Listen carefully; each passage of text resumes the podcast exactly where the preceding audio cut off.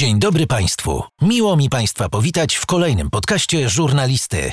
Zanim zacznie się rozmowa, chciałbym Państwa w imieniu gospodarza poprosić o wystawienie oceny i obserwację podcastu. Nie zajmie to Państwu więcej niż kilka sekund. Życzę dobrego odsłuchu.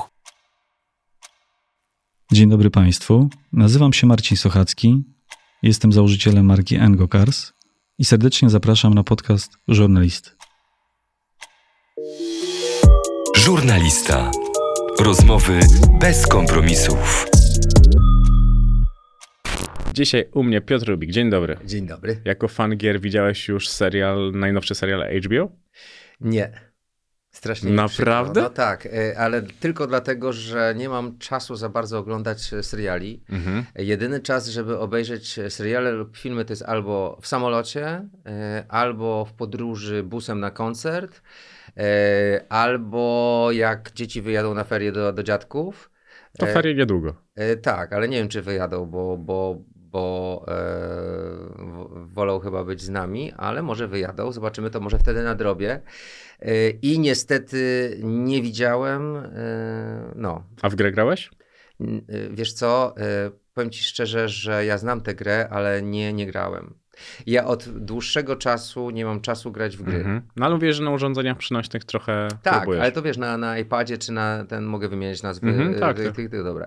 E, Na iPadzie czy, czy ostatnio sobie kupiłem, słuchaj, gadżet niszowy, ale mm, mega, e, to jest konsola Steam, ta Mhm. przenośna. O, świetna jest. Tak. Ojejku. Tylko, że no, e, no wiesz, ja po prostu, ja jestem gadżeciarzem. No ja uwielbiam, już nowy ja uwielbiam, e, wiesz co tam zegarek, to tam pryszcz, ale cokolwiek wychodzi, czy to jest e, nowy Kindle, czy to jest nowy Mhm. tablet, czy to jest nowy zegarek, czy to jest e, jakieś urządzenie, nie wiem, zupełnie e, sterownik Mhm. jakiś, czy, czy coś, z, muszę to mieć. W sensie sprawdzić i, i pobawić się tym, więc uwielbiam gadżety i dlatego jak ty, ja zamówiłem tego Steama w preorderze chyba dwa lata temu.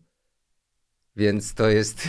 tak. Dobra, już teraz rozumiem skalę. Tak, tak, tak. To nie, to ja po prostu jestem na bieżąco. Ja mam. Mm, e, takie są fajne programy do tworzenia personalizowanych newsletterów tylko dla Mhm. ciebie, że dostajesz rano czy wieczorem, tak jak sobie ustawisz e, całą gamę informacji, które cię interesuje na twoje wybrane tematy, czy tam subreddity Mhm. jakieś, czy jakieś inne, inne rzeczy i codziennie rano mam przegląd wszystkich ś- świeżych wiadomości a propos i gier, i technologii, i, em, i tego typu rzeczy. I, i właśnie mm, e, jeśli zauważam coś, co mnie po prostu wybitnie fascynuje, no to wchodzę na stronę, patrzę, kiedy można zamówić i, i, i zamawiam. Mhm. A śledzisz youtuberów technologicznych?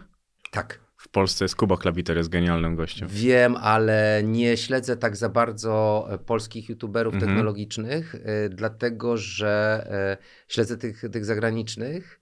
mm, Z całym szacunkiem dla Mhm. polskich youtuberów, bo, bo na pewno są fajni, tylko że, mm, że akurat no, mam kilku takich ulubionych zagranicznych, ale to też nie dlatego, że jakiś ich specjalnie lubię, e, tylko po prostu e, oglądam wybiórczo, jeśli mnie jakiś temat interesuje. Mhm. Na przykład e, jestem fanem wszelkiego rodzaju aplikacji, tak zwanych PKM, czyli Personal Knowledge Management, Mhm. czyli różnych notatników, notesów, programów do zadań i tak dalej. I, to jest też bardzo zwarta grupa youtuberów za granicą, więc ich też śledzę. No w ogóle, jeśli chodzi o aplikacje, Mhm.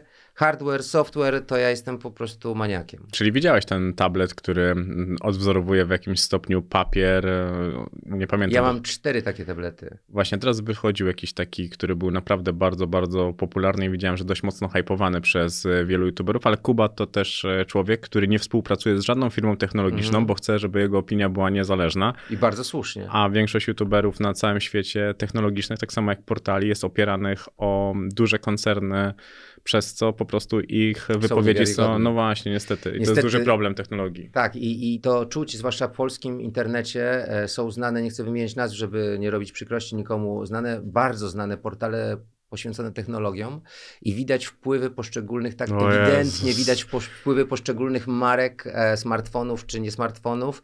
E, widać po prostu, kogo nie lubią, kogo Mhm. lubią, jak, e, no, to jest no Jezus, to jest ja niestety- taki tytuł, doskonałość nie musi być nudna. I, to, I wszędzie reklamy tej marki na tym portalu i tak sobie myślę, Nie, no ale to jest okej, no, znaczy okej. E, Niestety no, w tej chwili dziennikarstwo już się takie, jako takie skończyło, wydaje mi się, Mhm. niezależne, ponieważ e, każdy, każdy portal czy każda gazeta to jest jakaś tam korporacja, która realizuje swoje interesy e, oraz interesy swoich właścicieli, no i to ciężko, więc najlepiej, dlatego ja tak bardzo lubię testować te gazety, gadżety samemu, nie czytać recenzji, właśnie, żeby mieć swoje własne zdanie. E, To może powinien zostać, ja tak sobie to wyobrażałem trochę. Ja chciałem zapytać nawet ciebie, czy nie myślałeś o tym, żeby streamować na Twitchu, ale może ty powinien zostać jeszcze blogerem. Mm, Nie wiem, no po części, po części gdzieś tam tym blogerem w cudzysłowie Mhm. y, jestem, robiąc różne czasami relacje. Nie chcę też tak, wiesz, e, mm, e, katować ludzi tymi wszystkimi rzeczami, które sobie kupuję, e, ale może będę pokazywał, no czasami pokazuję, no jakieś tam nowe zabawki. Mhm. No, kto wie, kto wie. No, ja bardzo, bardzo to po prostu lubię. No, jeśli chodzi o te e-papierowe rzeczy, to, to, to mam wszystkie najnowsze, bo teraz ostatnio wyszedł Kindle Scribe, Mhm. e, czyli wiesz, Amazon, wiesz, wielka firma, która jest, pod, e, ja zresztą Kindle używam od 2007 roku. E, Wow, czyli od pierwszego Kindla, bo ja uwielbiam czytać na Kindlu, dlatego że jak wyjeżdżam, a ja bardzo dużo czytam, e, to mogę sobie wziąć ze sobą całą masę książek na tym Mhm. Kindlu, nie, nie martwiąc się o tym, że będę miał walizkę, wiesz, wypchaną książkami. W związku z tym i na Kindlu możesz sobie kupić książkę w każdej chwili, będąc Mhm. gdziekolwiek na świecie i to jest fantastyczne, więc Kindla używam od 2007 roku. No i teraz wyszedł ten nowy właśnie z notesem, ale powiem ci, że jako notes to jeszcze muszą dużo popracować. Też To mi już- się tak To wydaje. już że- są takie inne, już nie chcę też tych nazw Mhm. wymieniać. Może kiedyś zrobię, że tak powiem, jakiś e, filmik porównawczy to. Ale to by było bardzo, bardzo ciekawe. No to w takim wypadku czytałeś książki w języku angielskim, no bo w 2007 roku najprawdopodobniej w takiej wersji e-bookowej, no to było bardzo mało w języku polskim. Głównie czytam książki w języku angielskim. Przede wszystkim dlatego, że te, które mnie interesują, yy, zazwyczaj, jeśli w ogóle są tłumaczone na język polski, to są tłumaczone bardzo późno, już nie wiem, długo po premierze. Miłym zaskoczeniem są książki Stephena Kinga, bo one są w Polsce na, jako e-booki prawie że równolegle z premierami e, zagranicznymi. Mhm. Więc te lubię czytać po polsku. E, Stephena Kinga akurat tłumaczenia. Mhm. One, te tłumaczenia są według mnie dobre e, i, i w ogóle bardzo, bardzo lubię tego autora. E, natomiast większość książek, które czytam, a czytam bardzo specyficzną literaturę, e, to czytam po angielsku, dlatego że tych książek nie ma po prostu w Polsce. To już teraz musisz powiedzieć, co to Tak, znaczy tak. No specyficzne. i, i jeszcze tylko dodam, że, y, że, mm, że również korzystam z tego, że czytam po angielsku. Dzięki temu uczę się języka. Mhm. E, Rozwijam ten język i, e, i pielęgnuję go.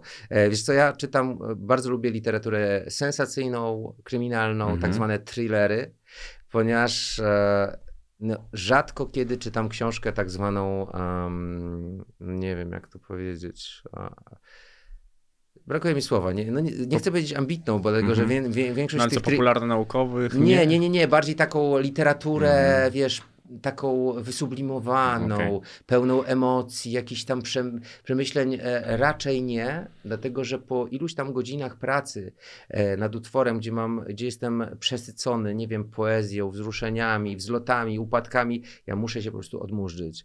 E, nie nie Mhm. chcę mieć, tak samo nie, nie, nie, nie, nie wiem, nie chodzę na przeglądy kina irańskiego, czy, czy jakieś niszowe, wiesz, e, kino moralnego Mhm. niepokoju i tak dalej, e, dlatego że mam za dużo moralnego niepokoju w pracy e, i mam za dużo wzruszeń, emocji. Muszę potem coś prostszego, Mhm. dlatego ta literatura sensacyjna mnie bardzo wciąga. Ja zawsze lubię, jak jest, zresztą to w grach też bardzo ceniłem, żeby, żeby odkrywać, kto zabił, nie wiem, co będzie za rogiem, Mhm. E, Jak, e, jaka, ła- łami, bardzo lubię łamigłówki, wiesz, codziennie robię e, Wordle, codziennie robię e, te wafle i te wszystkie inne łamigłówki, uwielbiam to, E, zawsze to lubiłem i, i dlatego czytam taką literaturę, e, nazwijmy to sensacyjną. O. Koben i Nesbo też? Też, aczkolwiek to już jest, wiesz, to już jest lata świetlne, e, już teraz są, wiesz, e, takie nazwiska, mogę parę nazwisk powymieniać. E, e, nie do zdarcia jest David Baldacci, który jest, po prostu pisze świetne te utwory. Bardzo dobry jest e, ten, em, Dobra, to się wytnie, że ten, no, kto, kto napisał Jacka Reachera? Ojejku, no, No, Lee Child, o właśnie. Ale Lee, Jack Reacher jest świetny. Jack Reacher jest świetny. ym, Teraz od, odkrywam w ogóle dzięki e, tej dużej księgarni internetowej, e, która wypuściła ten czynnik, czytnik, Mhm. odkrywam dużo też au, wielu autorów, którzy piszą świetne książki, są kompletnie niszowi, nieznani, a pi- naprawdę genialny taki Andrew Gonzalez albo Christopher Reich. Jakiś w ogóle nazwiska, których nikt nie słyszał, przynajmniej ja nie Mhm. słyszałem wcześniej, a te książki są naprawdę, czyta się je jednym tchem i to nie są jakieś tam proste historyjki, które e, banalne, tylko naprawdę wielopoziomowe jakieś tam intrygi. Ja bardzo lubię właśnie, żeby do końca nie wiedzieć, kto zabił, Mhm. nie wiem, kto, kto jest winny, ten... O, jedna z takich książek po prostu no mega, którą e, polecam każdemu, jeśli chodzi o literaturę sensacyjną, to jest Terry Hayes, Pielgrzym. Partnerem żurnalisty jest Engokars.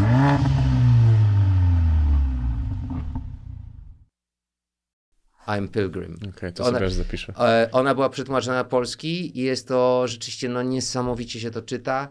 E, Człowiek ogłosił kilka lat temu, że ma wydać drugą książkę. Cisza jest, nie wiem, nie wiem o co chodzi, nie wiem dlaczego, ale ta książka jest po prostu dla mnie genialna. Pielgrzym. To też, e, jeżeli lubisz takie właśnie łamigłówki i nie, nie wiedzieć, kto zabił, albo całą książkę się domyśleć i później nie trafić, no to polecam książkę, którą akurat teraz skończyłem. e, Nesbo Karaluchy. To Okej. jest seria Harego Hule i to jest genialna książka. Czytałem jedną książkę z tej serii. Mhm. E, Krwawy Księżyc teraz też wyszła. Okej, to, to Też przeczytam. Problem polega na tym, że książek jest e, setki tysięcy, a czasu jest coraz mniej. Ja codziennie czytam. E, nawet jak po prostu jestem bardzo zmęczony, to nie położę się spać do łóżka, dopóki nie przeczytam przynajmniej kilku rozdziałów. Bardzo to lubię. Mhm. Ale tak już wracając do gier, to masz jakieś gry, które tak pobudzają twoje wspomnienia? Kiedyś na pewno to były japońskie gry. Bardzo wiele e, gier pobudza moje wspomnienia, bo e, wiążą się z różnymi etapami rozwoju technologii czy mojego życia. E, Mój pierwszy komputer to było Atari ST. W 1991 roku za zaoszczędzone Mhm. pieniądze kupiłem sobie Atari ST, bo to był jedyny komputer, który miał tak zwane MIDI, czyli można było do niego podłączyć instrumenty klawiszowe, ale żeby grać w gry, trzeba było do niego podłączyć monitor kolorowy. A żeby robić muzykę i używać programów tak zwanych użytkowych, trzeba było monitor czarno-biały. W związku z tym e, na trasę, jak jechałem, to brałem, musiałem brać dwa monitory, bo pracowałem nad utworem, ale oczywiście nie mogłem sobie odmówić grania, e, grania w gry, więc z dwoma, z dwoma monitorami jeździłem na trasę. No i Mhm. takie gry, które takie, no to są takie, mm, no, pobudzają wspomnienia, no to na pewno e, Super Mario, kiedyś jak wszedł Game Boy, to była dla mnie po prostu taka, taka super sprawa, że mogłem kupić konsolę, którą mogę wziąć ze sobą do kieszeni. Tylko, że to była niewdzięczna gra, ponieważ e, Super Mario World nie miał save'ów. I jak zginąłeś, musiałeś całą grę zaczynać od początku. E, masakra. E, kolejną taką grę, grą jest Prince of Persia. E, ta pierwsza e, Ojejku. to była kultowa gra. Mm, e, Pamiętam jeszcze gry na ZX Spectrum, niektóre to, to też były wspaniałe. No potem z tych nowszych to była taka niesamowita gra, która się nazywała Fade to Black. Taka z trzeciej osoby widok. Mhm. W bazie kosmicznej trzeba było się wydostać, odkryć jakąś intrygę. To była jedna z pierwszych gier, która miała te takie wstawki filmowe. Więc to było, to było, to było na, na PC-ta i, Mhm. na, mm, i na konsolę też. No dużo jest Ale to od gier. samego początku byłeś gadżeciarzem? Tak. Po prostu jak zobaczyłem, to się zaczęło od momentu, kiedy zobaczyłem ZX Spectrum. I po prostu oszalałem. Eee, I nie mogłem się oderwać. Mhm. Eee, I potem rzeczywiście bardzo dużo czasu traciłem na to, zamiast coś robić, traciłem nagranie. A to, to jest zastanawiające. Traciłeś nagranie, czy uważasz, że gry rozwijają? E, wiesz co, e, e, w tym wypadku może traciłem, bo jednak e, no, musiałem się nauczyć e, mm, tego balansu pomiędzy rozrywką, a jednak pracą. E, Ale wiesz, no byłem młody, to, to człowiek tak nie myśli wtedy, tylko jak się wciągnie w grę, to gra i gra i gra. Mhm. I teraz tak, e, no to jest bardzo, to za moich czasów to już był temat kontrowersyjny. Czy gry rozwijają, czy ogłupiają? Czy prowadzą do przemocy, czy nie? E, I tak dalej. No, wtedy to było mm, wielka dyskusja, jeszcze w latach, tam początek lat 2000, koniec 90., te wszystkie pierwsze strzelaniny, Quake, Doom, Oj. E, super w ogóle gry. E, no i mm, w pewnym sensie na pewno rozwijają, ale tak jak z każdą używką, yy, bo gry dla mnie są troszkę taką używką, tak jak, nie wiem, Instagram, czy, czy TikTok, czy inne jakieś social media, yy, czyli jak nie masz kontroli nad tym, jak nie myślisz nad tym, nad, nie masz kontroli nad swoim Mhm. życiem, to możesz się w tym zatracić. Yy, więc to trzeba, trzeba się nauczyć odróżniać rzeczywistość od gry i, i jednak się e, starać no, skupiać na ważnych rzeczach. Mi fajnie Robert Gawliński powiedział, że on wie, kiedy odejść od konsoli albo od komputera, jak gra w gry. Ja mówię, No, ale do tego trzeba dojrzeć. tak, to dokładnie wiedzieć, tego kiedy trzeba. dojrzeć. To, Bo- tak, to tak jak z karierą, wiesz, to trzeba dojrzeć do tego, żeby wiedzieć, kiedy odejść. To teraz ci powiem, co mi powiedział. Jak mi nogi zdrętwieją. No, e, ja mam, nie mam takiego problemu, ponieważ mam cudowną rodzinę i obowiązki z dziećmi, e, żona, pies, e, to nie pozwalają e, czekać, aż nogi zdrętwieją, bo jednak tego czasu jest coraz mniej i bardzo dobrze, bo bym po prostu pewnie za dużo go tracił. Nigdy nie chciałeś być pilotem samolotów? Nie mogłem. Już wiedziałem od wieku pięciu lat, że nie będę nigdy pilotem Mhm. samolotów, ponieważ już od wieku pięciu lat e, okazało się, że jestem krótkowidzem. Wrodzona krótkowzroczność, krótkowzroczność, za duża rogówka i już od wie, e, w wieku pięciu lat pierwsze okulary. Także, także wiedziałem, że nic z Mhm. tego. A to jest tak na takiej zasadzie, że jak nie masz myśleć o czerwonym samochodzie, to myślisz o czerwonym samochodzie. To było takie niespełnione marzenie, czy kompletnie z Nie. tego zrezygnowałeś? Z- Kompletnie, kompletnie nie żałowałem, ponieważ e, e, rok wcześniej czy dwa lata wcześniej już czułem, że chcę grać. Że chcę robić muzykę. Czyli gdzieś tak w wieku 4-5 lat, e, nie no, w wieku 5 lat to już się uczyłem grać na wiolonczeli.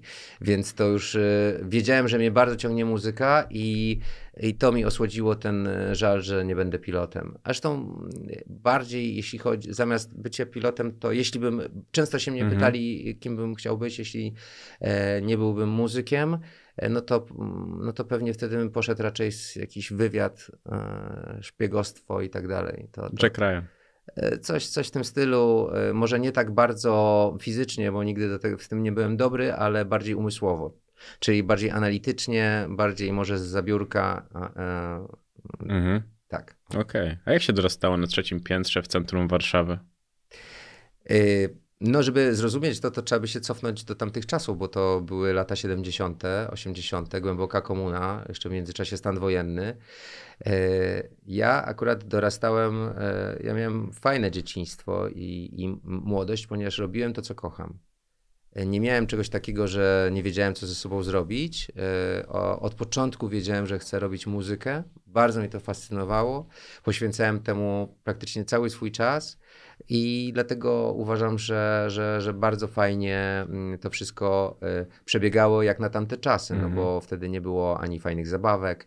y, Żeby dostać model do sklejania, trzeba było stać w kolejce. Były takie sklepy składnica harcerska y, i, i, i czasami rzucali z NRD modele do sklejania samolotów. To był albo jakieś rosyjskie radioklocki radzieckie wtedy, czy jakiś młody chemik, były takie zabawki różne, więc tego było bardzo mało. Nie było takich rozrywek jak teraz.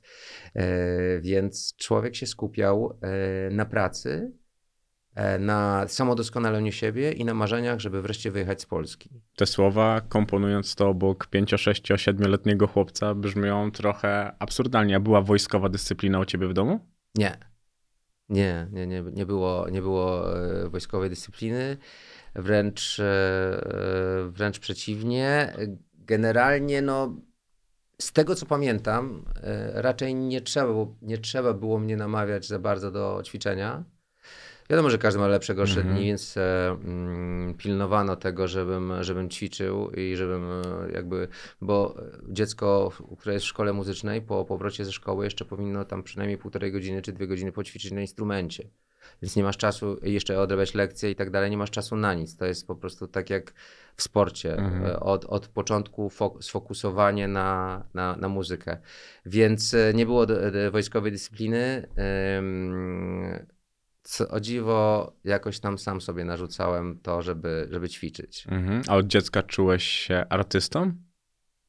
Jeszcze wtedy może nie wiedziałem, co to jest artysta tak do końca.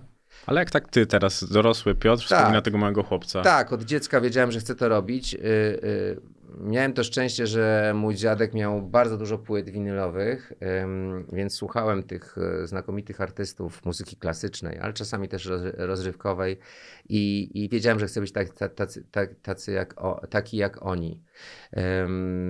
I no i marzyłem, tak jak mówię, o tym, żeby, bo wtedy no, w Polsce nie było wesoło.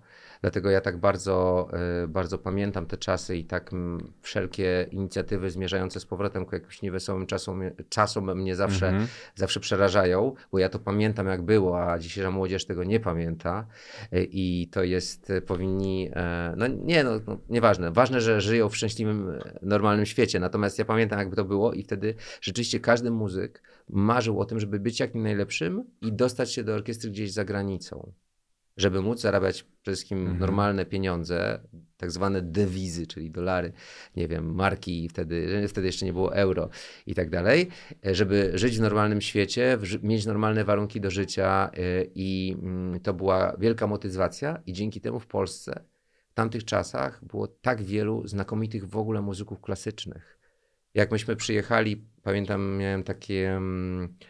E, brałem udział w takich obozach muzycznych Jeunesse Musical. To była orkiestra z całego świata złożona ze 110 muzyków, gdzieś trzeba było zdać egzaminy i cię mm, przyjmowali wtedy na takie obozy muzyczne. One były w wielu wspaniałych miejscach, na przykład w Argentynie, w Urugwaju, w Szwecji, gdzieś tam w Europie Zachodniej i tak dalej. Czyli wow, dla tych e, studentów czy, czy uczniów, którzy, którzy wychowani byli w komunie, no to było wielka, wielka sprawa wyjechać na zachód tak zwany. I wtedy, no, jak przyjeżdżaliśmy, a z Polski jesteś, a to proszę tu do pierwszego rzędu, pierwszego pulpitu, no bo mieliśmy niesamowitą renomę, jeśli chodzi o jakość e, muzyków. Mhm. I to było w jakim mniej więcej okresie twojego życia? Ile wtedy mieć lat?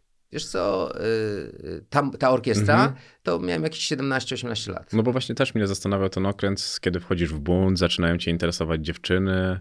tak. No bo to jest trudno chyba do Bunt utrzymania. miałem, bunt się zaczął mniej więcej w ósmej klasie podstawówki. I to był taki bunt y, na tamte czasy, bo wtedy był bardzo modny w ogóle punk. No, bardzo. Tak, więc wszyscy żeśmy, i również ja, włosy na czub, żel, e, ćwieki, skóry, glany, tak się chodziło. Mhm. E, I e, również niestety na przykład papierosy. Bo w tej chwili, w, te, w tamtych czasach papieros był jakby formą bycia w grupie. I jeszcze zagraniczny papieros. To, to było coś takiego wyjątkowego, tak jak może, nie wiem, co dzisiaj jest takim wyznacznikiem, bo nie obracam się w towarzystwie imprezowym za bardzo, ale wtedy wyjście e, ze szkoły na papierosa e, i to jeszcze kupionego w Peweksie. E, Dla młodzieży dodam, że Pewex to były takie sklepy, e, gdzie się kupowało zagraniczne, normalne artykuły za tak zwane e, bony albo dolary.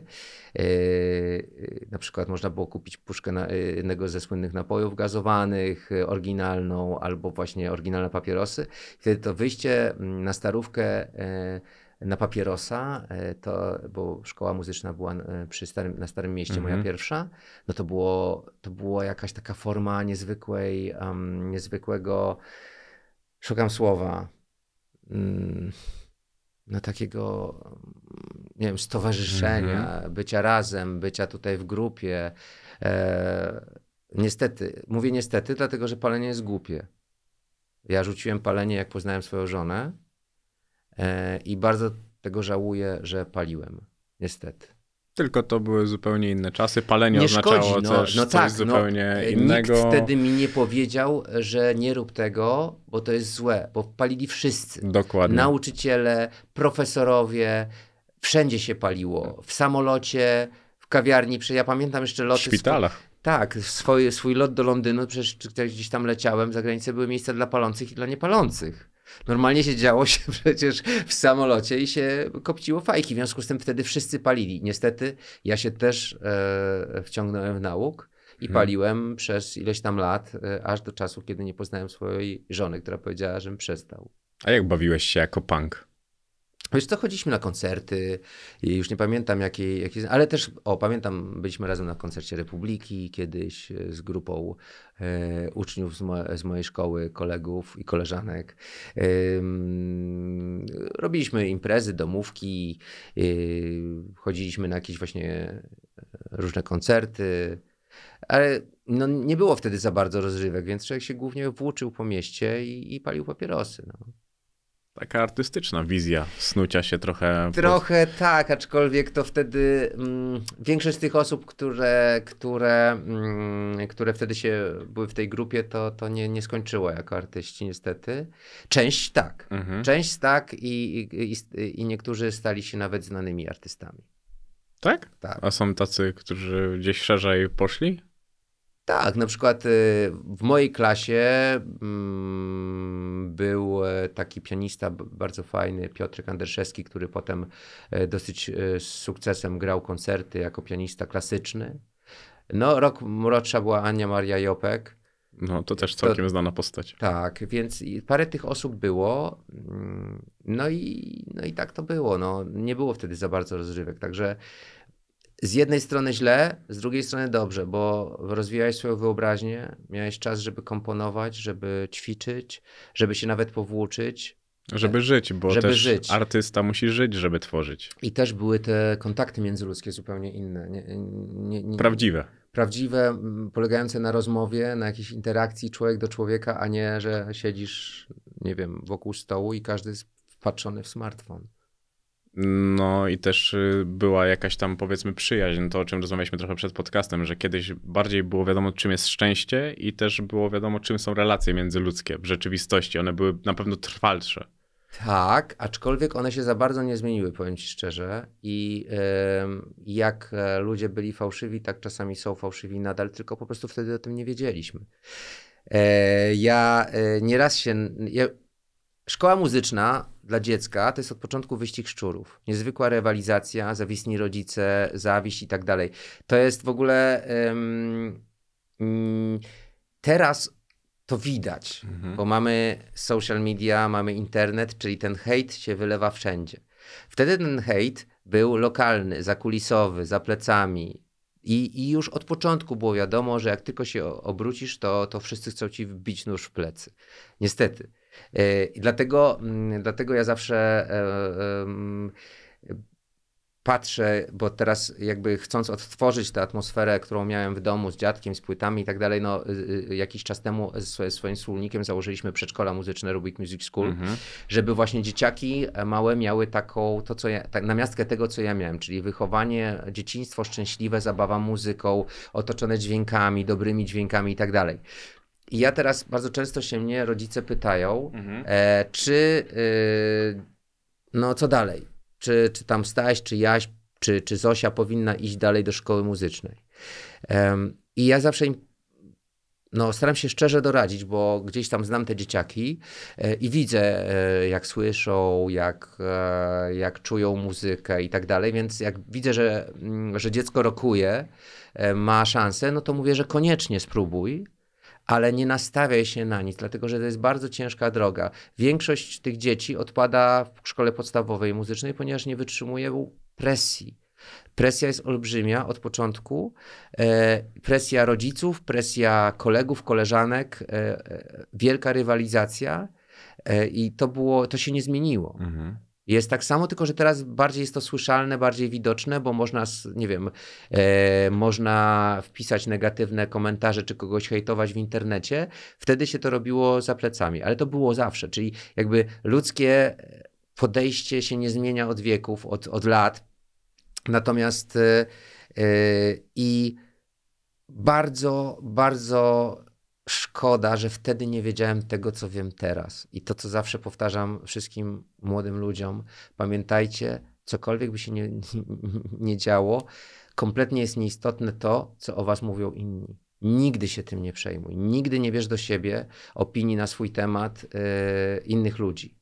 Licz się ze zdaniem tylko twoich najbliższych, których ufasz, których kochasz, bo czasami nawet zdanie twojej rodziny może być omylne e, i, i złośliwe.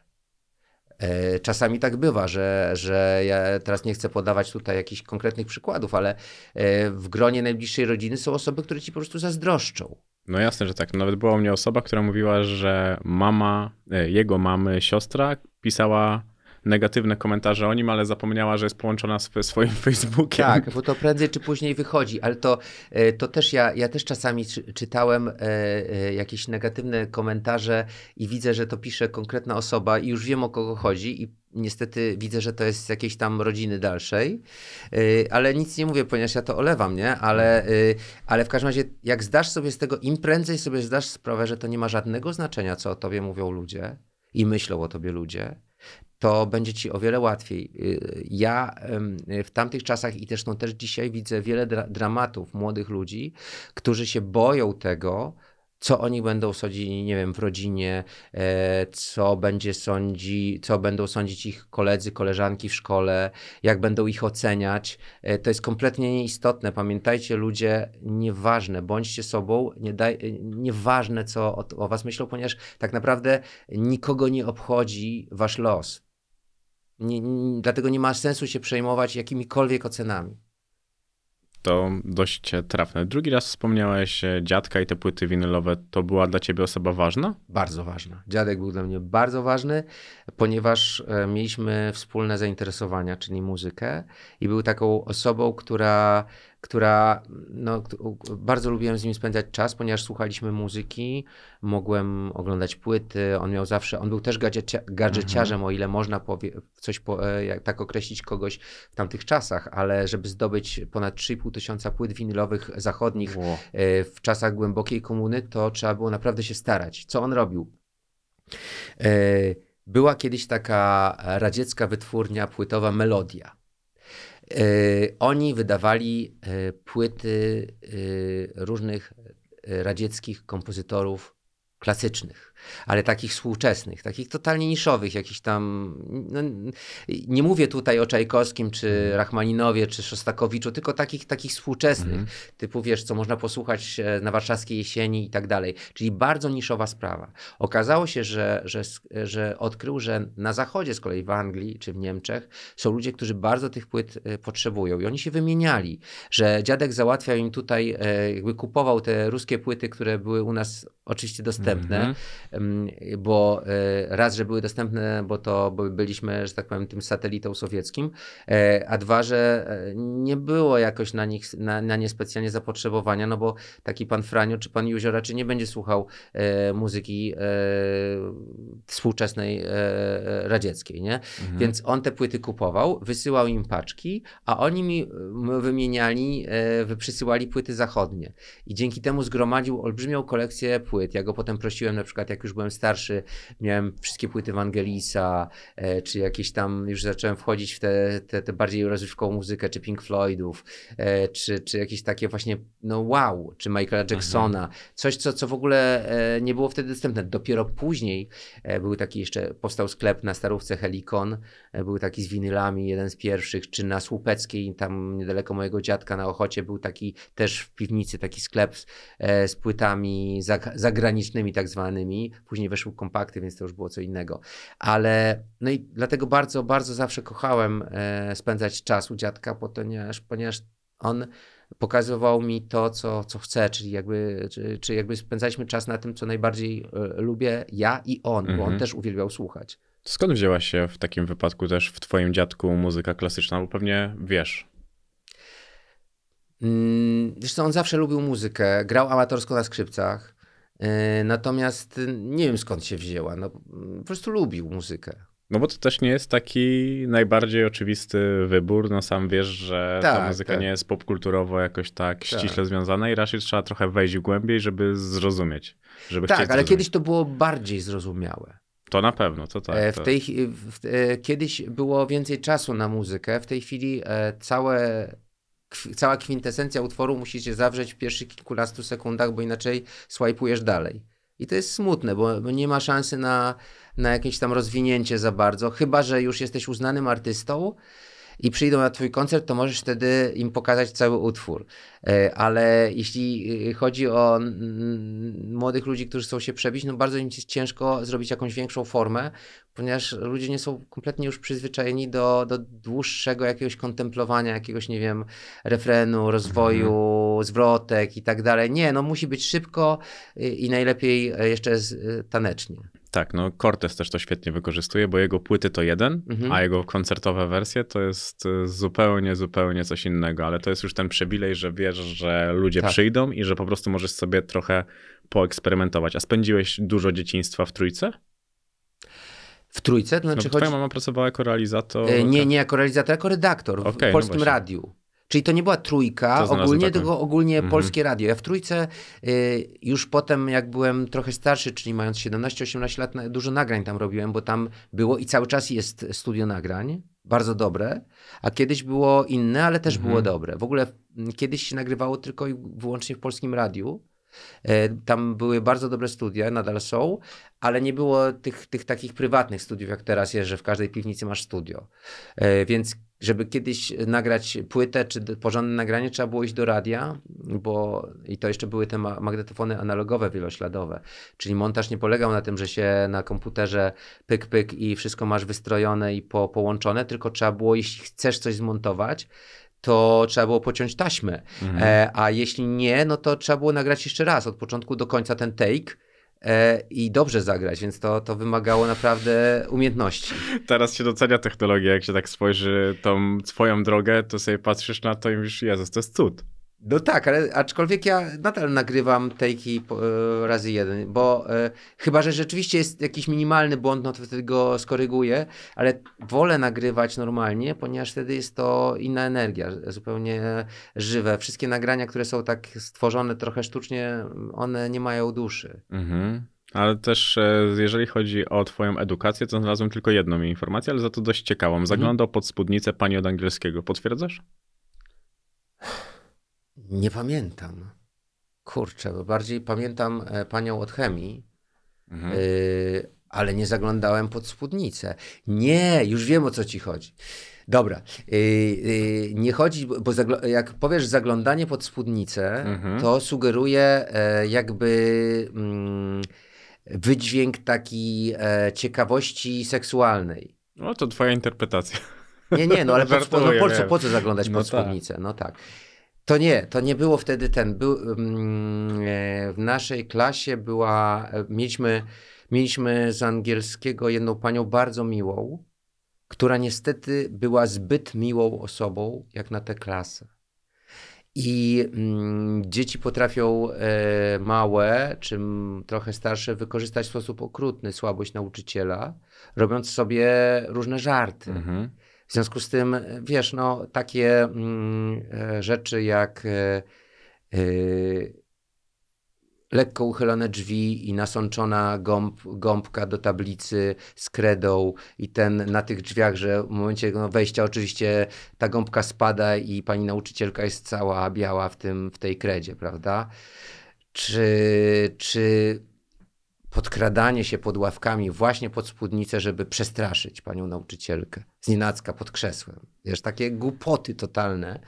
E, I wtedy wiesz, wtedy to ci się wydaje, wow, jakie to jest śmieszne, jacy my jesteśmy w ogóle, wow, jacy cool. A potem sobie zdajesz sprawę potem, Mhm. że, że jest człowiek, który jest wrażliwy i tak dalej, i który sobie nie, nie, może nie chciał tupać nogą. E, no i, no i to wtedy, to może o to zaglądanie pod Mhm. spódnicę bardziej tak, chodziło. Tak, tak, tak. Tak, no bo, bo z kolei by, były osoby, których e, naprawdę nie lubiliśmy w szkole. E, na przykład jakiś tam mm, nauczyciel od przysposobienia obronnego. To kiedyś był taki przedmiot w komunistycznej Polsce, że się uczyło właśnie jakiejś tam wiedzy o armii i tak dalej, ale było to bardzo, bardzo propagandowo nasączone w ogóle indoktrynacją socjalistyczną i tak dalej. Mhm. W związku z tym nikt nie lubił tego człowieka, bo on był jeszcze bardzo niemiły. W związku z tym do niego były jakieś tam żarty, tylko tutaj trzeba było uważać, czyli to było jakieś na przykład e, rzucanie kredą z daleka, z okna, jak szedł, albo coś takiego, żeby można było się skryć. I to był taki wyraz takiego buntu mm, e, przeciwko tej ideologii, bo Mhm. e, generalnie w tamtych czasach nie spotkałem kogokolwiek w mojej klasie czy w szkole z uczniów, który by popierał socjalizm. Mimo, e, mimo ogólnie, że tak powiem, e, że Polska była e, ludowa, Mhm. to nikt nie, no każdy był przeciwko i, i też to było jakieś tam, mm, wracam do tych papierosów, i gdzieś tam było, jak żeśmy na starówce obserwowali, jak nasi nauczyciele się tam naparzali z ZOMO e, podczas demonstracji, no to potem jak taki nauczyciel przyszedł i żeśmy sobie zapalili papierosa, no to było też jakby takim, e, takim taką nagrodą, że wow, tu bohater e, walczył z ZOMO, a my z nim palimy papierosa, nie? Więc to były takie czasy, no oby nigdy nie wróciły. Oby nigdy nie wróciły. E, e, droga młodzieży, w tamtych czasach nie, nie mogłeś mieć paszportu, nie mogłeś wyjechać. No dlatego te wyjazdy były tak e, istotne. cenne. Mm. Cenne i dlatego tyle było ucieczek. Trzeba było paszport po wyjeździe służbowym, jakimś tam muzycznym, oddać z powrotem. Oby to nigdy nie wróciło. Mateusz Kusznierewicz właśnie też mi o tym opowiadał, jak wyjeżdżał na zawody, właśnie, że Mhm. musiał się starać o paszport, żeby móc wyjechać. No to pokazuje absurd tamtych czasów. To byłeś pewnym siebie dzieciakiem? Nie. No bo tak mówisz, jakbyś Byłem- przynależał do stada dość mocno. E, Nie, no właśnie dlatego, dlatego paliłem, bo nie byłem pewny. Wiesz, że przynależność do stada jest głównie dlatego, że jesteśmy niepewni. Tak mi się Mhm. wydaje. Czyli szukamy jakiejś grupy, żeby poczuć się lepiej. I to jest niestety, e, byłem niepewny, e, znaczy inaczej. Z jednej strony byłem bardzo pewny tego, co robię, czyli swojej wartości jako muzyka i od, tu by, to bardzo ciężko było mną zachwiać. Z drugiej strony, przez to, że byłem bardzo gruby, to, e, no, to była niepewność jako człowieka, czyli wiesz, no, śmiali się ze mnie, szykanowali mnie i tak dalej, więc, więc każda przynależność do, do grupy dawała mi oddech od tego jakby pastwienia się nade Mhm. mną. No to ciężkie, Tak. ciężkie do zmielenia w głowie dziecka i wydaje mi się, że później... Każde dziecko, to się nie zmienia niestety teraz, bo e, zawsze w klasie, no może nie zawsze, mam nadzieję, ale w bardzo wielu szkołach są takie dzieci, które są po prostu szykanowane z różnych Zawsze. powodów. I to jest, i dlatego potem szukasz tej grupy i to jest niebezpieczeństwo e, bycia zależnym mentalnie i jakby ta grupa może ci narzucać pewne swoje poglądy lub swoje właśnie przyzwyczajenia, typu właśnie palenie papierosów. Tak, tak, to jest e, dość jednoznaczne, a mogę ci powiedzieć, że to jest taka ciekawostka, jaką zaobserwowałem robiąc te podcasty, że bardzo dużo artystów miało ten problem. Nawet teraz była mnie taka młoda wokalistka Zalia i ona była mocno gnębiona i to tak naprawdę zdecydowanie mocno. I ona powiedziała, że zawsze ją boli, jak ona słyszy gdzieś z boku, że to tylko dzieci. Ona mówi, że dziecku często nikt nie potrafi zrobić większej krzywdy niż inne dzieci. Dzieci przede wszystkim to są normalni, e, pełnowartościowi ludzie, których należy traktować poważnie. E, nie można traktować dziecka jako dziecko tylko dlatego, że jest e, e, młodym człowiekiem. Ja dlatego zawsze sobie po, poczytuję jako wielką frajdę, że na przykład dzieci lubią moje utwory. Bo dziecka nie oszukasz. Mhm. To są najbardziej szczerzy recenzenci.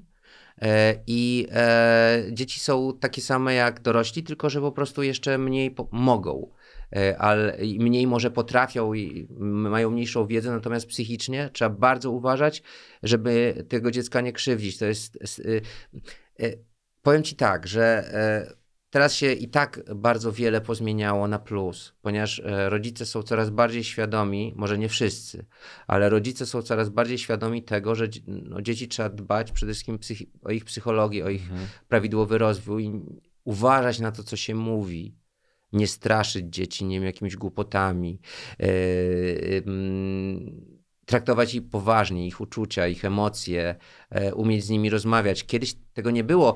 Yy, ja pamiętam za moich czasów, w ogóle było rzadkością powiedzenie dziecku, kocham cię. No tak, to... To jest, to jest w ogóle, a, a, a to jest takie ważne. Nie, nie można się tego wstydzić. E, I potem takie osoby właśnie dorastają w takim, takim trochę e, strachu przed mówieniem o swoich uczuciach. E, ja zawsze codziennie staram się po kilka razy powiedzieć swoim córkom, że je kocham. przy, przy pożegnaniu, przy powitaniu, Mhm. nie wiem, tam przy jakiejś okazji. To jest bardzo ważne według mnie. A ty powielasz e, trochę w jakimś tam stopniu, też unowocześniając tym samym swój dom, który miałeś, czy to jest zupełnie coś Mm. innego? E, podobno jest tak, że każdy sobie obiecuje, że, że w życiu nie popełni żadnych błędów takich, jakie popełnili moi, popełniali moi rodzice, e, więc mogę się tylko starać nie popełniać tych samych błędów, bo zawsze jakieś błędy są. To nie, nie ma Mhm. No nie ma. siły, E, więc e, nie ma się też co traumatyzować, że co ja zrobiłem, że powiedziałem to, tego jej, moje dziecko teraz na całe życie będzie miało traumę. Być może nie. E, Trzeba uważać, trzeba się starać, ale zawsze są jakieś błędy, więc nie, nie, nie, nie ma sensu w ogóle się tym martwić. Natomiast widząc teraz świat, rozumiejąc go więcej, widzę, jakie błędy popełniali moi rodzice. I staram się sobie to gdzieś tam zapisać w głowie, żeby uważać na to, żeby tego nie robić. A co było podstawowym, podstawową rzeczą, której chciałeś uniknąć? Mm, różnie. Na przykład, e, na przykład e, brak dbałości o dobre wyżywienie. A, ty też mówiłeś o tym w jakimś Byłem wywiadzie. gruby, ale no nie dlatego, że no ja, ja uwielbiam jeść, ale też, też, też, no, też trochę mi żal, że nikt o tym wtedy nie myślał. Wtedy w ogóle nie myślano o zdrowym żywieniu. Wtedy po prostu jadło się to, co było, prawda? Y, I jeszcze też nie mam w ogóle żalu o to do swojej rodziny, ponieważ no, babcia przeżyła wojnę i dziadek przeżył wojnę i tak dalej, więc wtedy e, no, rodzi, rodzice się... e, e, Jedzenie było czymś świętym. Mhm. No, tak, trzeba było tak. wszystko to, to zjeść. było to kocham cię, które powiedziałeś Tak, wcześniej. tak, tak. Więc, ale teraz widzę, jak to jest ważne, żeby, no na szczęście moje córki starają się, staramy się, żeby się odżywiały zdrowo, żeby nie piły tych gazowanych napojów beznadziejnych, żeby piły głównie wodę, żeby jadły zdrowe rzeczy. Więc to jest taki jeden element, który e, chcę, na, to, na co zwracam uwagi, bo, uwagę, ponieważ to potem bardzo wpływa na nasze zdrowie. No i na tą samą ocenę też. E, e, też, też, ale nawet nie chodzi o chudnięcie, e, bo to mm, nie ma sensu, no różne są przypadki, no, jeśli ktoś y, y, jest trochę grubszy, no też nie przesadzajmy, y, też nie ma co go oceniać, bo to natomiast no, no, no ja miałem tak, że ja byłem bardzo gruby w szkole, no i przez to miałem problemy, tak, e, więc o, powiedziałem tak, mimo że tego nie lubię, e, e, nie lubię mówi, nie lubię strasznie mówić tak, co piąte słowo i nie lubię jak, jak ro, moi rozmówcy wtrącają tak jak prze, przecinek. E, To jest tak, więc zdrowe żywienie, mm, uczulanie od początku, że nie ma znaczenia, e, nie patrz na innych, tylko myśl o sobie. Bo pamiętam za moich czasów było, a co, a co powie, a co, o co oni powiedzą, jak my tak zrobimy, a co to będzie, co tego. Nieważne, co powiedzą, jeśli to jest dla ciebie dobre, to to rób. To jest kolejny taki element, który staram się nie popełniać błędów takich, Mhm. że mm, też staram się, e, w moich czasach było takie wychowanie e, mm, takiej fałszywej skromności, że masz się nie wychylać, siedzieć cicho, nie, wiesz, lepiej uważać i tak dalej. To było związane oczywiście z tym strasznym opresyjnym reżimem, który był i który mam nadzieję nie wróci. E, y, ale to też staram się swoim córkom mówić, żeby nie bały się wyrażać siebie i wierzyły w siebie. To jest bardzo ważne, żeby w siebie wierzyć.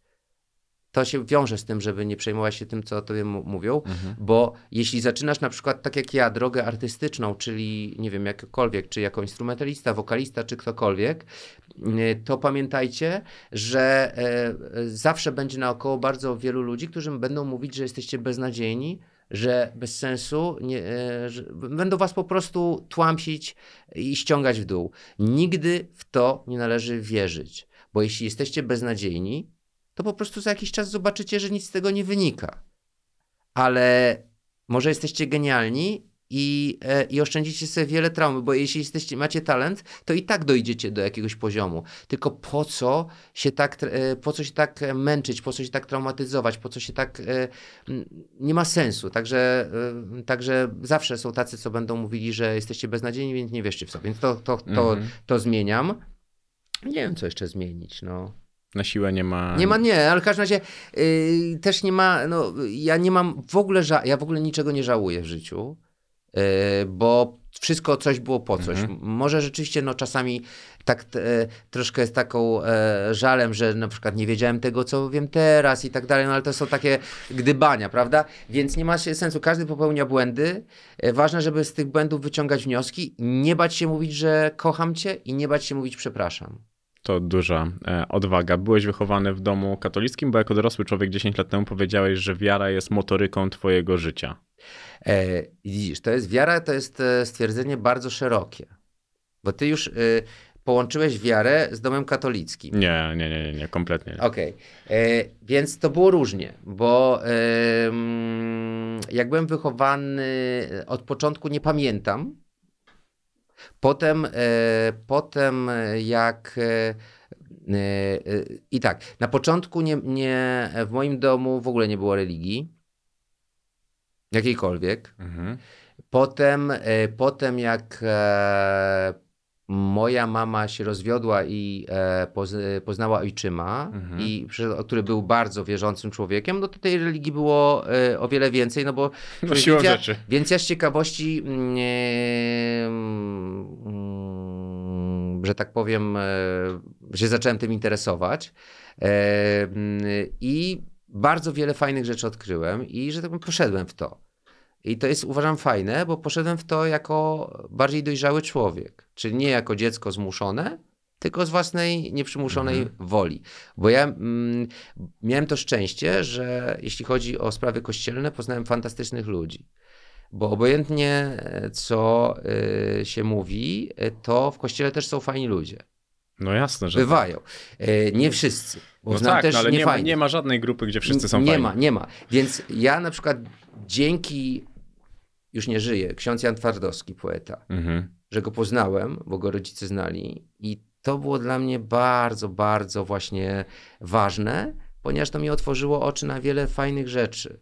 Więc ja w ogóle jestem człowiekiem, mogę powiedzieć, wierzącym, właśnie, ale u mnie ta wiara przede wszystkim priorytetem jest czynienie dobra i bycie dobrym człowiekiem. Mhm. Czyli jakby kompletnie mnie nie interesuje to, czy ktoś mnie nastraszy, czy coś, bo jak tutaj, to pójdziesz do piekła, czy coś. Nie, nie, ja o, o tym Mhm. w ogóle nie myślę. Tylko, tylko po prostu staram się, jeśli, jeśli wiara czyni dobro, to jest okej. Okej. I niezależnie od tego, w co wierzysz, czy jesteś katolikiem, protestantem, Żydem, e, buddystą, nie wiem, no an, anything. Mhm. Jeśli jesteś dobrym człowiekiem, to jest to okej, bo to jest, jakby Bóg jest jeden. Też e, tak uważam, że to jest e, bardzo duże uproszczenie i bardzo praktyczne. Ogólnie, Tak, że tak, jeżeli tak, chodzi tak. o to, to niezależnie jak twój Bóg ma na imię, raczej każdemu, jeden, każdy Bóg chciałby tego samego jednak. Tak. No, Że... Więc tak, ta, ta moja podróż do religijna była taka właśnie skomplikowana. Mhm. Czyli na początku nie. Ale byłeś ochrzczony, czy nie? Tak. Okej. Byłem ochrzczony, y, potem długo nic, no bo y, y, też były inne czasy. Pamiętajmy o tym, że to mm, było tak, że, że to było takie, no, jak na przykład, jeśli twój ojciec pracował w wojsku, no to nie mogło się absolutnie, nie mógł chodzić do kościoła. No tak. No tak, no więc właśnie. więc Kościół to było, tam z Rzeszą. tak, tak, tak, tak. Więc to, to, to były takie czasy, że nie, nie wolno było po prostu. Potem to się troszkę zmieniło. Tak jak mówię, że jak miałem 12 lat, to, to właśnie pojawił się ojczym. Mhm. E, I e, potem e, właśnie ta moja przygoda z wiarą, przygoda, no. Mhm. W sensie zacząłem, zacząłem wtedy chodzić do kościoła i normalnie uczestniczyć w całym życiu tak zwanym religijnym. E, Co, w czym pomogło właśnie e, spotkania z takimi wybitnymi osobami jak ksiądz Jan Twardowski, poeta, e, czy później, no, no, spotkałem wielu fantastycznych ludzi i to, i, to, ale od początku zawsze kierowałem się jakby takim tolerancją dla wszystkich możliwych religii. Mhm. Nie było czegoś takiego, zawsze mnie to y, burzyło, jeśli ktokolwiek taki, e, nazwijmy to zatwardziały e, dewota, e, kogokolwiek hejtował z powodów religijnych. Dla mnie to jest niedopuszczalne. I zazwyczaj ta osoba sama w ogóle nie kierowała się w życiu żadnymi zasadami, w które niby wierzyła. Często tylko to, to wynika z ograniczenia. Dobrze zniosłeś rozwód rodziców, no bo jednak kiedy miałeś 12 lat, to też było dość nowoczesna rzecz. Wiesz co, y, nie pamiętam dokładnie. Widocznie jakoś to, zresztą to chyba psycholodzy mają na to jakieś takie określenia, że to się jakoś tak od, odsuwa od siebie jakieś takie wydarzenia. Mhm. E, Ja pamiętam, że ja się wtedy bardzo skupiałem na muzyce i jakby nie, totalnie się zamknąłem, od tego się oddzieliłem. Okej, no bo to też właśnie w tamtym okresie, no to dość oryginalny ruch. Jednak wtedy ludzie często Mhm. żyli ze sobą nawet jak za karę, ale żyli, bo Mm. rozwody nie były zbyt e, E, akceptowalne. Nie mam za bardzo na ten temat dużo do powiedzenia, ponieważ raz, że dużo nie pamiętam. Tak jak mówię, moja, e, moja mm, psychika to jakoś wypchnęła.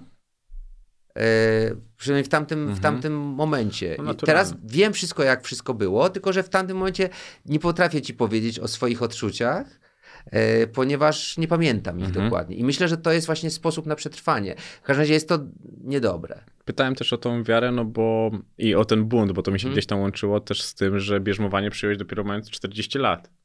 Tak, no bo musiałem. No wiem, że, wiem, że musiałeś, Bo ale też miałeś, ale miałeś szansę też to zrobić jako nastolatek. Nie, ale ja właśnie, ja jestem, ja, ja właśnie się cieszę, że tak było, ponieważ uważam, że, że im później pewne rzeczy zrobisz, tym jesteś bardziej świadomy.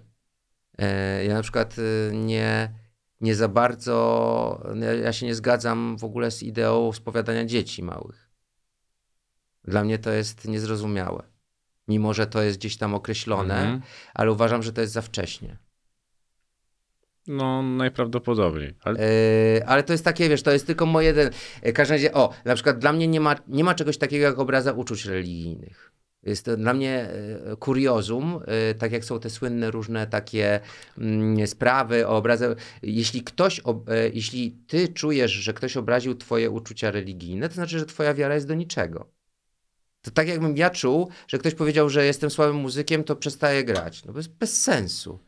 To nie jest mój problem, tylko problem tego, co obraża. To tak mówię, jakby Mhm. to się odnosi w ogóle do całego hejtu i w ogóle tych, tego wszystkiego, co się dzieje. Że jeśli ktoś cię obraża, słownie, tam gdzieś tam, Mhm. ktoś nieistotny, to jest jego problem, a nie twój. Także to właśnie e, trzeba myśleć o tym, co jest najważniejsze, czyli o rodzinie, o tych, których kochamy i tak dalej, i tak dalej. i być Jest tak. pewnym tego, co się samego Być czuje. pewnym tego, tego co, się, te, te, co się robi. Więc ja myślę, że, że ten bunt i tak dalej nie miało związku raczej, raczej ze, ze sprawami moimi rodzinnymi. Mhm. No nie, tak, tak, ale to bierzmowanie raczej się podąża za tą drogą, za którą idą wszyscy. E, nie- no u mnie było inaczej.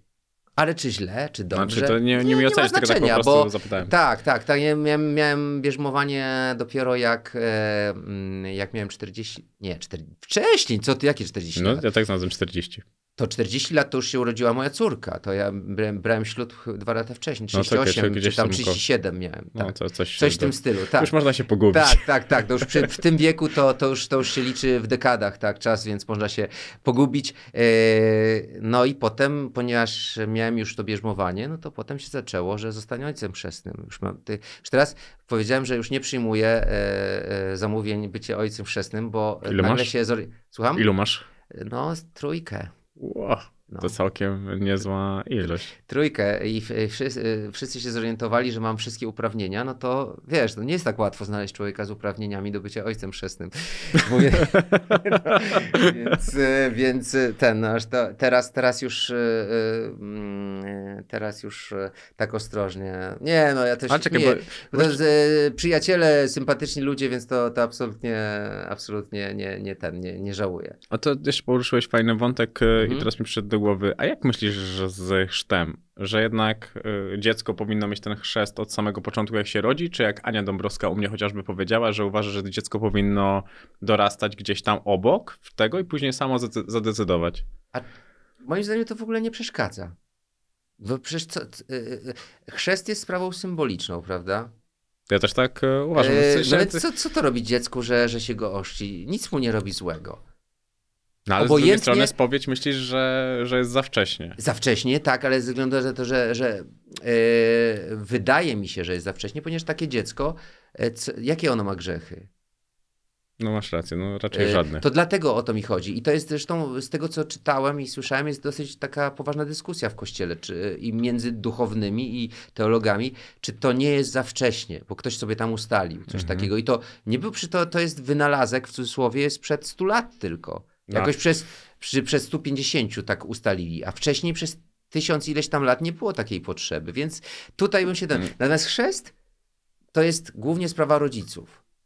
Bo dziecko to nic nie robi dziecko. Jeśli dziecko potem nie będzie chciało, e, nie wiem, podążać drogą wiary, czy, czy cokolwiek robić, to jest jego decyzja. Natomiast nic, nic mu to nie, nie zrobi, bo to jest sprawa bardzo symboliczna. Tak, tak, no ja tak to wtrąciłem, bo po prostu zostawiło to we mnie znak zapytania, ale e, odcinając się już od e, Tylko tematu. wiesz, cokolwiek byśmy nie powiedzieli, to jest bez sensu, wydaje mi się, przy takiej trochę lifestyle'owej rozmowie poruszać takie tematy, Tak, to- dlatego że ym, y, to są zbyt poważne tematy, ponieważ każdy ma swoją historię, każdy inaczej pojmuje sprawy wiary, religii i tak dalej. E, I też bez sensu, żeby potem coś wyjmować z kontekstu i tak dalej, bo, e, bo to jest. Ja się staram mówić to, co czuję i, że tak powiem, myślę, że rozsądnie.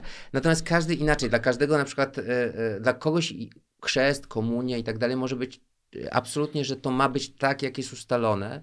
I bardzo dobrze. I to Mhm. jest, e, to jest Znaczy sprawa. każdy ma swoją, Każdy ma swoją drogę też. swoją no. drogę i dlatego, dlatego mówię, że ja jestem bardzo, bardzo tolerancyjny dla wszystkich i, i wszystkich szanuję. Ja mam bardzo, bardzo podobnie, po prostu mnie ciekawi e, też twoje podejście, bo o tym, po tej spowiedzi nie pomyślałem, dlatego też chciałem zapytać o chrzest. Ale mówisz, że urodziłeś się z talentem i pewnych rzeczy nie da się nauczyć. Jest tym samym coś, co wychodziło poza twój talent i nie dałeś rady się tego nauczyć? Tak. Na przykład jeździć na nartach. Kompletnie nie, nie ten. E, czy, e, e, i, i, i, no wielu rzeczy się nie, nie, nie, nie, nie, nie ten. Do dziś mi się nie udaje w ogóle przebrnąć przez jakieś podstawy chińskiego. E, języki tonalne, e, mimo że jestem muzykiem, strasznie kie- kiepsko mi idą. Mhm. Czyli tajski, chiński, wietnamski, to w ogóle się na to nie biorę. Ale E, jeżeli chodzi o muzykę, o muzykę nauczyć się? Nie, to no, jeśli chodzi o muzykę, mogę zrobić wszystko. Proste. E, tylko nie ma sensu robić wszystkiego, ponieważ e, jeśli są bardzo wielu jest specjalistów, że po co samemu przebijać głową mury, skoro możesz kogoś poprosić o zrobienie. Czyli na przykład, żeby nagrać partię gitary, nie muszę się uczyć na gitarze, tylko angażuję wybitnego gitarzystę. Y, Mógłbym sam sobie realizować swoje utwory, ale po co, kiedy są wybitni specjaliści, którzy to zrobią lepiej. I, i więc ja się skupiam na tym, co jest najważniejsze, Mhm. czyli na komponowaniu muzyki, na występach, na graniu na fortepianie, na dyrygowaniu orkiestrą, y, a, a resztę, że tak powiem, zlecam y, fachowcom. To całkiem e, rozsądnie. Zawodowo muzyce jesteś od 87 roku, ale zanim stałeś się tak bardzo, bardzo, bardzo popularny, to jeszcze w 97 roku prowadziłeś program w Polsacie związany z grami. Jak to się stało? Bardzo, yy, tak jak już żeśmy wspomnieli wcześniej, jestem fanem gadżetów i gier od dziecka tak Mhm. naprawdę. W związku z tym zawsze te gry bardzo lubiłem i, i, i skoro się nadarzył taki, e, taka okazja, mm, od słowa do słowa ze znajomym producentem e, Jackiem takim e, i stwierdziliśmy, że skoro mnie te gry tak interesują, on widział to, bo znaliśmy się, to może on pójdzie tam do Polsatu i zaproponuje, że może taki program zrobić. Nie? Więc ja mówię, oczywiście. I, i e, miałem bardzo fajną e, ekipę, Monikę, Tomka, e, który dla nas re- realizował jeszcze, mm, Boże, nie pamiętam, obrazi się na mnie, realizatora wizji.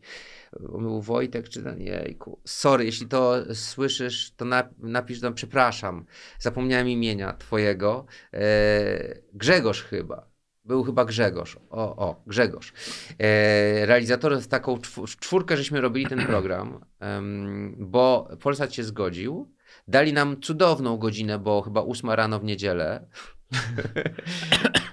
Ale jak zobaczyli, że o tej ósmej rano w niedzielę jednak cała rzesza e, fanów gier komputerowych, takich jak my, ogląda ten program, to, e, to stwierdzili, no okej, to róbmy to dalej.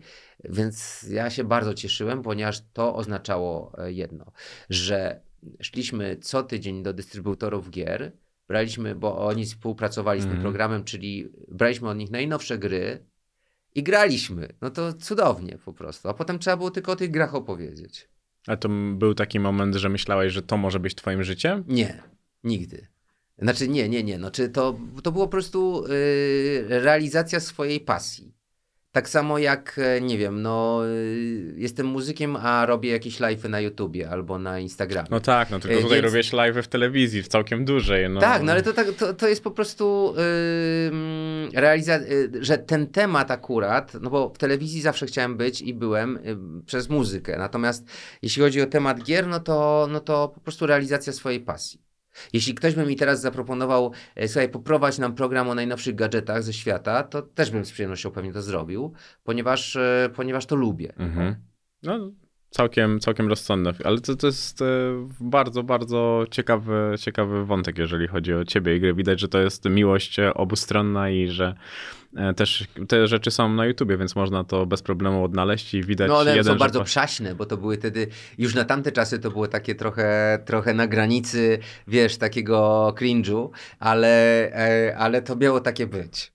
Ale to jest e, naprawdę fajnie, fajnie Dzięki wrócić do tamtego. było oryginalne. Tak, i nawet tego, jak unikać wirusów w internecie. To świetne, e, świetne rzeczy. Też zastanawiała mnie już tak przechodząc powoli do muzyki, e, twoja asertywność, bo mówisz, że musiałeś się jej nauczyć i uczyłeś, nauczyłeś się jej grubo po 30. Jakie błędy popełniłeś wynikające z braku asertywności? Mm, przede wszystkim straty finansowe. Ale co to znaczy straty finansowe? Zgadzanie się na pewne umowy i układy, które były dla mnie niekorzystne finansowo na przykład.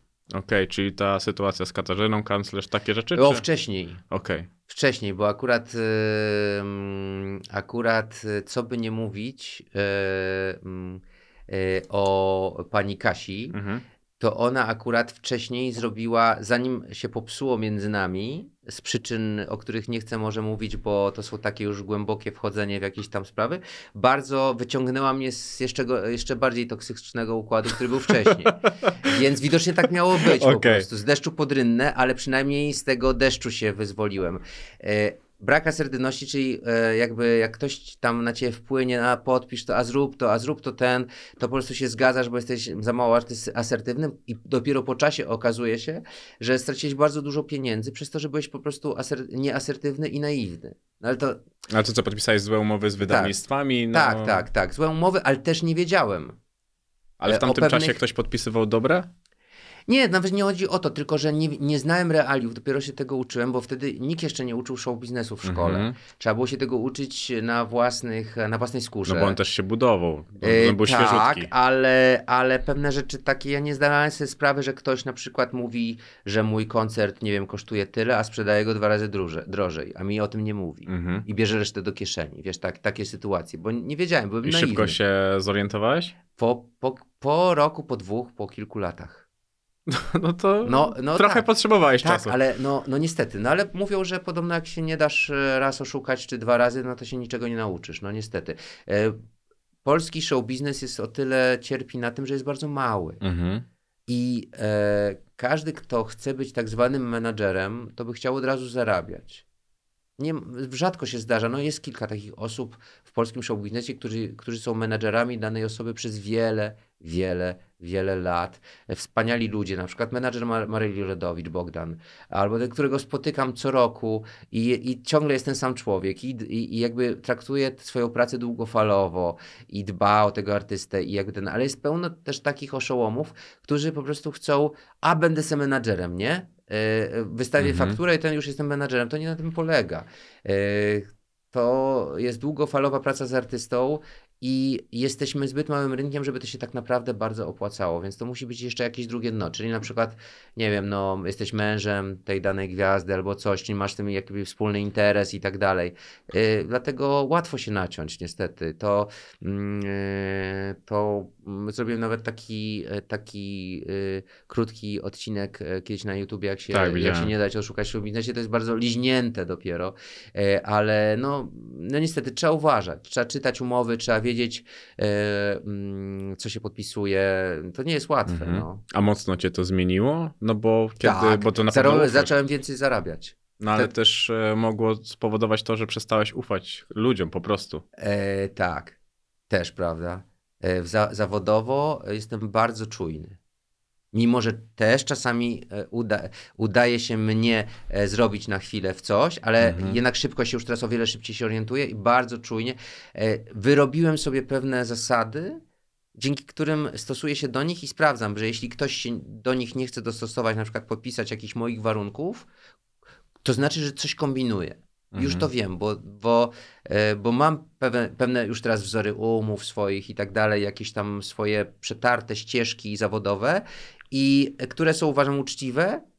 I wiem, że jeśli ktoś chce to zmienić, to znaczy, że, że nie wiem po co. Pytam się wtedy, dla- dlaczego. To jak dużo milionów straciłeś? Bo to w milionach najprawdopodobniej. No pewnie tak. Nie wiem, z 5, 6. Było też dużo głosów, że sukces cię zmienił. Jak ty patrzysz na to z dzisiaj z perspektywy bardzo dorosłego gościa? Zależy pod jakim względem mnie zmienił. No to pytanie bo, do bo, ciebie. Bo, bo czy na gorsze, czy na lepsze, bo, e, bo wiesz, to, to też jest, e, jak mówisz kogoś, Tam, było co, negatywny, sukces tam się- był negatywny no, odbiór. no, jest, pa- no więc negatywny odbiór będzie zawsze po sukcesie. Mhm. Każdy, kto odnosi sukces, ma mniej więcej e, kilka miesięcy spokoju, a potem się zaczyna hejcik. Zawsze tak jest. Zobacz na historię wszystkich największych e, gwiazd Mhm. i e, nie tylko muzyki, ale i sportu, e, telewizji i tak dalej. E, jak odnosisz sukces, jest hejt. Więc mm, No jasne, że tak. To nawet jest coś takiego, że Robert Lewandowski miał za drogi zegarek. Jakby hejt jest później o, O- o, o wszystko. wszystko. Tak, tak. Tylko mnie interesuje twoja perspektywa. Czy ty na przykład tak patrzysz na to, wspominasz i myślisz sobie, kurde, no, bo nagle zacząłeś zarabiać potężne Nie, pieniądze. nie, nie. Jeśli chodzi o mój charakter, Mhm. podejście do, e, do spraw mi bliskich osób i w ogóle o moją, że tak powiem, e, charakter, mogę szczerze powiedzieć z ręką na sercu, że mnie kompletnie nie zmienił. Jeśli chodzi o moje, Mhm. moje prywatne życie. Bo to... Wręcz przeciwnie, chyba nawet e, bardziej szanuję e, wszystko to, co kocham. Czyli bardziej. E, bardzo, e, jakby coraz bardziej wiem, jak trzeba szanować swoją rodzinę, swoje dzieci, swoją żonę. E, I to mnie zmieniło pozytywnie, Mhm. uważam. Natomiast też pozytywnie mi zmieniło sukces, mi pokazał wiele rzeczy, których, o których nie miałem pojęcia i wiele się nauczyłem. I pozytywną również jest taką rzeczą, że jeśli masz sukces, możesz zrobić pewne projekty artystyczne, na które wcześniej cię nie było stać lub e, Mhm. nie, e, nie mogłeś tego zrobić, bo ci nie miałeś nazwiska i ci nie ufano. Więc same pozytywy. Mhm. A sukces jest warty swojej ceny, no jednak ty wiesz, co musiałeś przejść. Najlepiej. Ja to prześledziłem sobie dość wnikliwie i to dla mnie poniekąd mało kto by to przeżył. Normalny człowiek raczej nie poradziłby sobie z tym wszystkim, więc pytanie do ciebie. Sukces jest warty takiej ceny? Tak, dlatego że ja e, jedyną negatywną stroną sukcesu jest tylko jakiś tam sporadyczny hejt. No ale piszą o, to, o twoim życiu naprawdę było tak, że co tydzień było coś. No Było tak, 56 tygodni z życia z Rubika. Tak, więc jeśli to oddzielisz i, i, i jakbyś ty to oddzielisz, to reszta jest tylko super. Więc jest oczywiście, w moim przypadku ja powiem, że był było warto, ponieważ robię to, co kocham. E, I odpukać, mam szczęśliwe życie, jestem spełnionym Mhm. ojcem, mężem, mam cudowną rodzinę, mam wspaniałego przyjaciela, którym jest moja żona e, i, i cieszę się każdym dniem, że mogę się koło niej budzić. Czuję się szczęśliwy, spełniony. y, Tak jak powiedziałem wcześniej, mam cudowną rodzinę, wspaniałe córeczki, cudowną żonę i y, bardzo się cieszę, że odnalazłem się ze swoją żoną, bo to jest mój najlepszy przyjaciel. Mhm. No ale, bo, znaczy, ja widzę to, że ty masz to wszystko już poukładane w głowie, ale wydaje mi się, że na samym początku, kiedy odnosisz sukces i możesz się nim tak cieszyć, no bo osiągnąłeś to, o czym marzyłeś, no najprawdopodobniej nawet sam ty mówisz, że to przerosło Tak. twoje oczekiwania i zaczynasz, no wyobrażasz sobie w jakiś sposób sukces, no nawet to, jak mówisz, że jak byłeś dzieckiem, słuchałeś tej muzyki, widziałeś Mhm. tych ludzi, ludzie ich podziwiali, no bo w ten sposób się o tym myślało, bo wtedy nie było też e, portali plotkarskich, a potem kiedy ja to czytałem, że e, twoją, o twojej żonie wtedy jeszcze narzeczonej piszą, że tatuś kupił córeczce auto, no nie robi ci się miło. Czytają też to bliskie tobie osoby, no bo i ty już masz to przepracowane, nawet jeżeli ty już masz to przepracowane, Mhm. to musisz im to tłumaczyć, że setny raz, że to jest nieprawda. Nie Wiesz męczyło? Y, Na początku było to zaskoczenie, ale potem się szybko uczysz. Mhm. Moja żona jest z tym sobie le lepiej chyba radzi niż ja, bo ona się szybciej nauczyła e, tego olewania hejtu. I też dobrze, że moje córki to widzą, bo one się dzięki temu uczą właśnie tego, na czym mi Mhm. zależało, że nie ma się sensu przejmować e, tym, co o tobie piszą. Jest to nieuniknione, jak osiągasz sukces, że będą cię hejtować. To tak, Nieuniknione, po prostu tak po prostu jest. Na szczęście, e, e, kiedy wychodzę na scenę i widzę te parę tysięcy e, zadowolonych i szczęśliwych ludzi, że mogą się ze mną spotkać na koncercie, to jest to warte tego, żeby to robić. Jak widzę, Mhm. jak dostaję listy, że, że nie wiem, dzięki mojej muzyce ktoś poznał kogoś, ktoś się zakochał, ktoś ma, ktoś ma lepszy czas, ktoś, ktoś się lepiej czuje, to jest to wszystko warte. Hejterami się nie ma sensu przejmować, bo to jest ich problem. No tak, to, to, to dobra, e, dobra klamra tego. Jest coś, czego żałujesz w swojej dotychczasowej karierze? Nie mogę tak powiedzieć, bo tak jak mówiłem wcześniej, mogę żałować, że na przykład po- właśnie straciłem ileś tam pieniędzy, Mhm. e, czy ten nie. Nie, nie, nie żałuję, ponieważ e, ja nie myślałem nigdy o swojej karierze jako o karierze. Mhm. Czyli generalnie wychodziłem od tego, że robię to, co kocham i robię to, co mi w duszy gra. E, I to się, i, i nie robiłem, a może zrobię taki utwór, bo to się spodoba i będę miał przebój, tylko nie, robiłem to, co i tak robię i to się nagle spodobało, czyli to jest ten właściwy kierunek. Czyli jest to szczere, prawdziwe, wynikające z ciebie. Mhm. Więc nie żałuję tego, ponieważ y, robię cały czas to samo, co robiłem, nie wiem, 20-30 lat temu. Mhm. Piszę ten sam rodzaj muzyki, swoją, taką, jaką czuję, więc nie, nie żałuję. Bo sam widzisz, jak dzisiaj muzyka się mocno zmieniła. Dzisiaj Mhm. muzykę robi się nawet pod TikToka, żeby na TikToku stała Głównie się, nawet żeby stała się właśnie trendem i z tego Mhm. po prostu muzyka się pozycjonuje. To, co ty sam powiedziałeś o jednym ze swoich przebojów, że ty wymusiłeś to, że, znaczy słuchacze wymusili to, że one radia musiały grać, to dzisiaj TikTok czy YouTube jest w stanie wymusić to na mm, stacjach radiowych, żeby zaczęły to grać, bo ludzie tego po prostu słuchają w innych miejscach. No i tutaj jest fajny wątek e, rozmowy, bo ty w rozmowie z Bogdanem Wentą powiedziałeś, że w tej chwili nie opłaca się robić złożonej muzyki, kiedy Spotify płaci za milion odtworzeń około chyba 2000 4000 zł. no, 4000 złotych. Jak twoim zdaniem powinien wyglądać ten rynek? Wiesz co, e, e, nie można chyba powiedzieć, jak powinien wyglądać, bo to wszystko e, determinuje życie i tak po prostu jest i trzeba odpowiednio się do tego przystosować. Mhm. E, No to zawsze- dlatego zapytałem, bo robienie tego samego co 20-30 lat temu może kompletnie być mijające się z tym nurtem. Finansowo No. no. się mijające z celem, ale można to robić. Czyli, e, czyli jakby możesz robić to, co robiłeś, tylko musisz inaczej to sfinansować jakoś, na przykład. Mhm. Mieć sponsorów albo coś. E, albo masz dużo pieniędzy i chcesz sobie dla fanu to zrobić.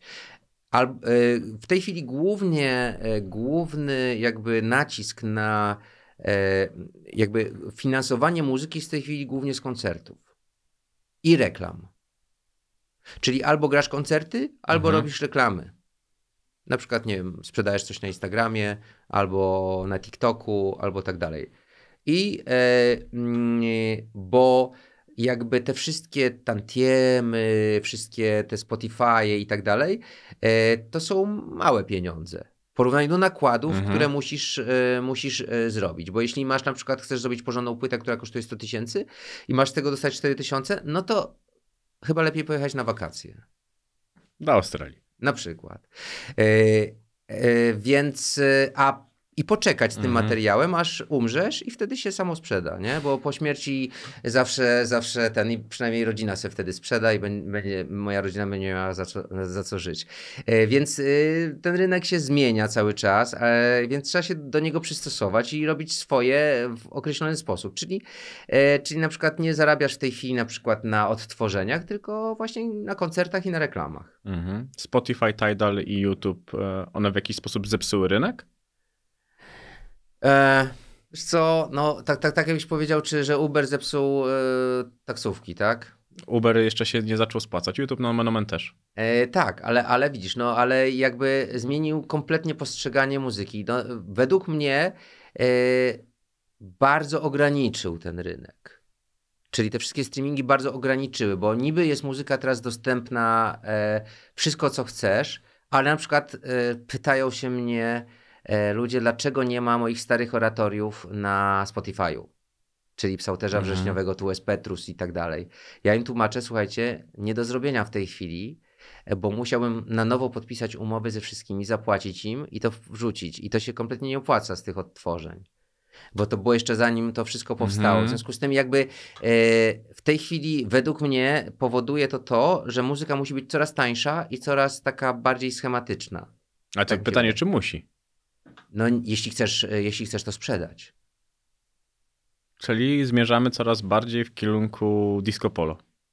Może nie disco polo, ale takich e, prostych rzeczy, bo e, disco polo to jest tak, się wytworzył taki, wiesz, e, mm, e, musiałbyś najpierw określić, co to jest disco polo, bo nie każde disco, czy jakieś tam Mhm. techno, czy jakieś tam klubowe kawałki, które lecą na Spotify, to są, to są disco polo, ale są na przykład zrobione tanio.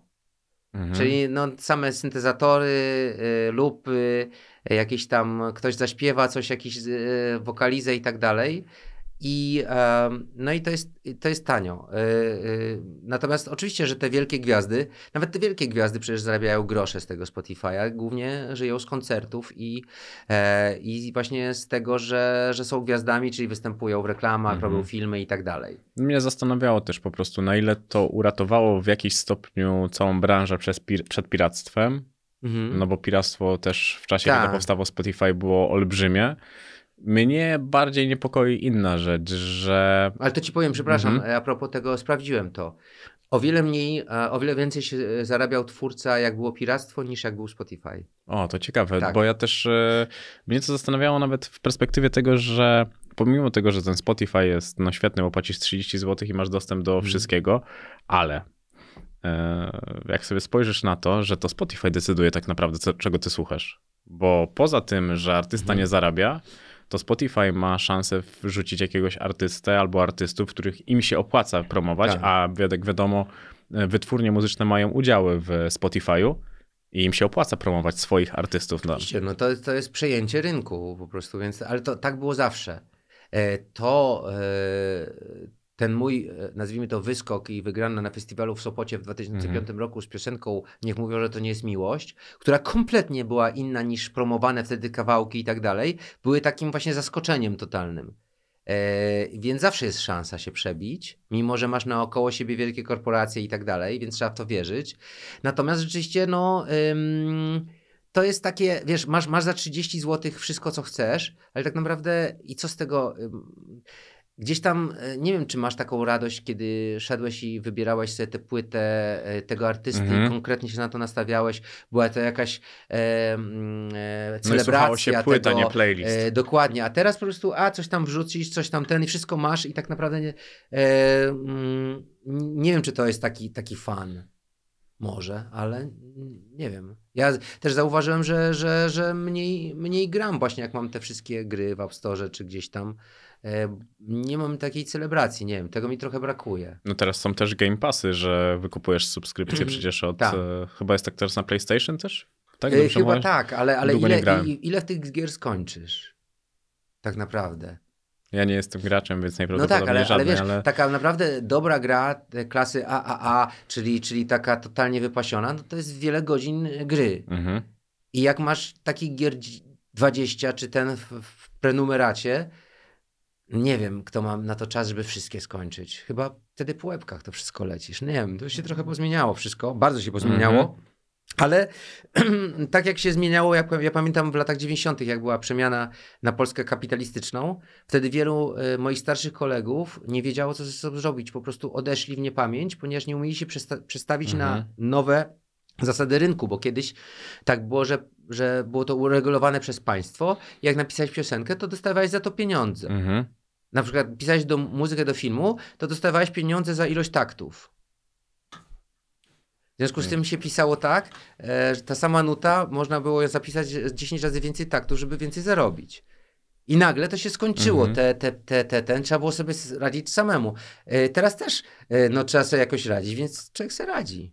No, trzeba po prostu dostosować się do tego, jakie są wymagania od tej gry, bo to jest i tak pewnego rodzaju No. gra i tort, który e, trzeba sobie pokroić na takie części, żeby się Warto zgadzało. o jednej rzeczy pamiętać, że niezależnie od biznesu muzycznego, niezależnie od tego, kto rządzi tym biznesem, warto zawsze, jeśli masz talent, robić to, co kochasz, bo prędzej czy później to się obroni. Nigdy się nie obroni to, jak będziesz starał się na siłę coś robić, czego nie kochasz. To na pewno i też e, trzeba pamiętać, żeby po prostu w tym wszystkim też e, być sobą. A widziałeś serial Playlista na Netflixie? Nie. To to fajna, e, fajna rzecz, bo to jest właśnie o tym, jak powstaje Spotify i to jest Mhm. oczami założyciela, inwestora, prawnika. A, muszę to zobaczyć. Słyszałem o tym, słyszałem. Świetna, muszę muszę świetna. zobaczyć. Ostatnio oglądałem e, serial Pokonać Śmierć. To tego nie widziałem. O reinkarnacji, o rozmowach z duchami, e, o, e, o mediach Mhm. i tak dalej, o tym, co się dzieje po śmierci i tak dalej. Bardzo mnie ta, e, interesują takie tematy. A to, to fajna, fajna rzecz. Ja to właśnie wspomniałem o tym, bo to też pokazuje, jak wtedy artyści, i to artyści naprawdę mocno, tam powiem chyba, że Taylor Swift, z tego co ja kojarzę, to naprawdę mocno i to mocno rzucała w Spotify'a, że tak nie powinna wyglądać branża. Zresztą Mhm. alternatywą wtedy też został e, Tidal, nie? Mhm. no bo to miało po prostu dawać większą kasę artystom, no ale tam z Tidala e, też się raczej to wszystko wykruszyło. No ale ty sam na płytę zrobiłeś zbiórkę. To też może być jakiś pewnego rodzaju zbiórka, ale przedsprzedaż tak naprawdę w Mhm. rzeczywistości to też może być pewnego rodzaju rozwiązanie. Mi się wydaje, że płyty Nie w dojdą do... Polsce. Zobacz, jaki był hejt. E, Ludzie kompletnie nie skumali o co chodzi e, i myśleli, że ja po prostu zbieram na płytę, bo nie mam pieniędzy. Mhm. I to jest takie myślenie. Więc to muszą, nie wiem, jeszcze parę pokoleń minąć. Szkoda, bo to jest bardzo fajny sposób na pozyskiwanie się, po- na sprzedaż płyty, Mhm. na sprawdzenie, czy ta płyta będzie dobra, czy się znajdą nabywcy. Ale niestety, no tutaj jest traktowane cały czas, że, że po prostu, że, że nie masz kasy, no to zbierasz na płytę. A to nie- mogą być płyty kolekcjonerskie też, e, trzeba nie, pamiętać. ale o tym. oczywiście, tylko że chodzi o to, że to nie polega na tym, że, że zbierasz na płytę, tylko zbierasz chętnych na płytę Mhm. bardziej, bo kasę masz, tylko po co ją wydawać na coś, kogo nic na przykład nie interesuje. Ko, ko, ko, Mhm. Jeśli to nie interesuje, więc musisz sprawdzić, czy znajdzie się chociaż te tysiąc parę osób, które będzie chciało tę płytę mieć jako płytę, bo inaczej to nie ma sensu. No to prawda. No Więc, tak, więc ja podziwiam wszystkich, to, co to robią, bo wiem, że próbują dalej, Mhm. znaczy, czy tam na tych wszystkich serwisach e, od patronów i tak dalej. E, Jest to fajna forma ta crowdfundingowa, ale to jeszcze nie, nie u nas, u nas troszeczkę chyba za wcześnie, bo wszyscy to traktują jako właśnie zbiórkę. OSTR, taki raper, zrobił tak, że nagrał płytę i Mhm. ona była dostępna tylko i wyłącznie na jego koncertach. I Chichot Losu jest taki, że to jest jedna z najlepszych płyt, jakie w życiu e, zrobił i tej płyty Tak. naprawdę w rzeczywistości nie da się dostać w Tak. żadnym innym e, miejscu, więc wydaje mi się, że te rzeczy się otwierają, bo to jest tak trochę jak na początku było z TikTokiem. Z TikToka, na TikToku bardzo mocno pluto i myślę, że tutaj to jest kwestia tylko i wyłącznie przecierania szlaków. Jeżeli są dzisiaj w Polsce podcasterzy, którzy na Patronajcie za to, że robią po prostu swoją robotę, dostają miesięcznie około 100 tysięcy złotych, to znaczy, że wystarczy gdzieś tam mocno zaangażować tą swoją społeczność, a u ciebie ta społeczność ludzi jest bardzo, bardzo duża i wierna i to już Mhm. od wielu lat, więc wydaje mi się, że to, co ty powiedziałeś przez całą tą rozmowę, że po prostu nie przejmować się hejtem, bo są ludzie, którzy będą widzieli w tym sens tego, że Oczywiście. tworzycie to razem, bo ty jako artysta bez tych odbiorców, no na pewno nie znaczysz tak dużo jak e, z nimi. Nie, oczywiście to jest... Oni są skrzydłami w, tym, w tej całej zabawie, nie? Oni pozwalają po prostu tobie docierać dużo dalej. Ja jestem bardzo wdzięczny za to, że mam taką wspaniałą publiczność. To może jest teraz wazylinka, ale, ale naprawdę to bardzo doceniam i, yy, i każdy moment wyjścia na scenę yy, jest dla mnie niezwykle emocjonujący, że właśnie tworzymy razem jedną drużynę. To jest super. Mhm. Poważne pieniądze też zarabiałeś, jak robiłeś jingle do wiadomości, no bo to była kasa koniec końców całkiem jednak spora, ale A miałeś... skąd wiesz jaka? Oj, słyszałem. E, A widzisz, widzisz, to jest słyszałem. Nie, nie, nie, nie. Z tak sprawdzonego źródła, z tak sprawdzonego źródła, tak blisko ciebie, że Tak? wiem, że No, wiem, że to była duża kasa. No. Chyba, że zaprzeczasz, że to była duża. No tak, ale to też pytanie, kto, kto co uważa za dużą kasę. No nie no. Dobra, nie, nie, nie Jak chcesz, mogę powiedzieć. Nie, nie, nie, ale to wiesz co, yy, no i co? I jak, e, bo później zaczął robić to Radzimir Dębski No, i ty też dostałeś propozycję, żeby zrobić wtedy nowy jingle tak. i zaproponowałeś podobno zaporową stawkę. To prawda czy nie? Nie. Tego akurat nie wiem, czy to prawda. Nie, nie, nie, co ty? Za jingle się yy, ja, ja... Za jeden wziąłeś 20 tysięcy, to pamiętam. Słucham? Za jeden wziąłeś 20 tysięcy, to pamiętam. No, nie pamiętam też dokładnie ile i nie wiem jak to było. W każdym Mhm. razie nie, nie, skąd? Yy, yy, za porową stawkę mm, nie, nie zaproponowałem żadnej stawki, ponieważ chodziło tylko o to, żebym zrzekł się tantiem. Mhm. Okej, no to czyli za... Nie, nie za, za porową. No, No to wiem, no to bez sensu. Bez sensu, bo... Cała bo, bo zabawa to, się kończy. To bez sensu, a zwłaszcza, że, że, że wiesz, że, że nadawcy y, tak czy inaczej płacą tantiemy. Niezależnie od Mhm. tego, co puszczą. Więc to było takie, nie wiem, może to było po to, żeby zmienić coś. Wystarczyło, nie, jakby nie żałuję, zobacz, e, w odpowiednim momencie się wycofałem z pewnych programów. Mhm. Zobacz, no teraz wyobraź sobie, że teraz kurczę codziennie e, coś tam leci i wiesz, i, i, i moja muzyka leci i wszyscy mają do mnie pretensje. No przestań, jakby ktoś miał pretensje do ciebie o śmieję się. jingle, to już by, naprawdę ten świat Nie, stanął na głowie. bardzo ci cieszę, bo ten jingle był bardzo popularny, bardzo długo był, chyba 10 lat ponad. Mhm. E, I była to, to jest w ogóle fajna melodia. Bardzo się cieszę, że wtedy mi tak wyszła fajnie. Tak, to bardzo, bardzo charakterystyczna rzecz. Marzeniem było napisanie, twoim marzeniem, napisanie muzyki do dużego filmu w Hollywood. Dalej Mhm. jest? Tak. I wierzę, że to się zrealizuje prędzej czy później. A robiłeś coś kiedyś w tym kierunku, żeby jakoś się to udało? Robię cały czas. To jakie to ruchy? No nie mogę powiedzieć na razie. Ale to są jakieś takie agencyjne, ale nigdy nie siedziałem w tym, Nie, więc nie, nie, nie, pojęcia, nie. Różne, różne, różne robię, robię cały czas. Yy, natomiast yy, teraz em, zacząłem pewne ruchy, które mi w tym pomogą, ale niestety jest to o, tajemnica na razie, No, to którą fajnie. będę mógł zdradzić dopiero pod koniec roku. Niektóre, niektóre rzeczy, akurat jeżeli chodzi o polski show biznes, idą bardzo do przodu. Teraz też e, Marcin Dorociński, nie wiem czy widziałeś w Wikingach, e, Mhm. rola, też będzie grał w filmie w tym roku Mission Impossible, więc e, wydaje mi się, że coraz śmielej jako Polacy przebijamy się wreszcie przez ten szklany sufit. Bo jest akurat Netflix na przykład, albo inni producenci zewnętrzni spoza Hollywood. Mhm. To Tak. tylko dlatego, bo w Hollywood się bardzo ciężko Polakom przebić. Albo aż dlatego. No. Bo jednak tak e, Netflix otworzył te drzwi, a my Tak. jako Polacy jesteśmy tani i dobrzy. Nawet nie chodzi o taniość, wiesz, to bardziej chodzi o to, że jakby wydaje mi się, że tutaj zaczęły e, się liczyć produkcje nie tylko z Hollywood. I to akurat jest fajne, bo, Mhm. bo się troszkę rozszerzył, ta, ta fabryka snów się rozszerzyła na cały świat, że tak naprawdę możesz mieszkać właśnie w Korei i też zrobić hita, nie? No tak. No. Squid Game. No na przykład.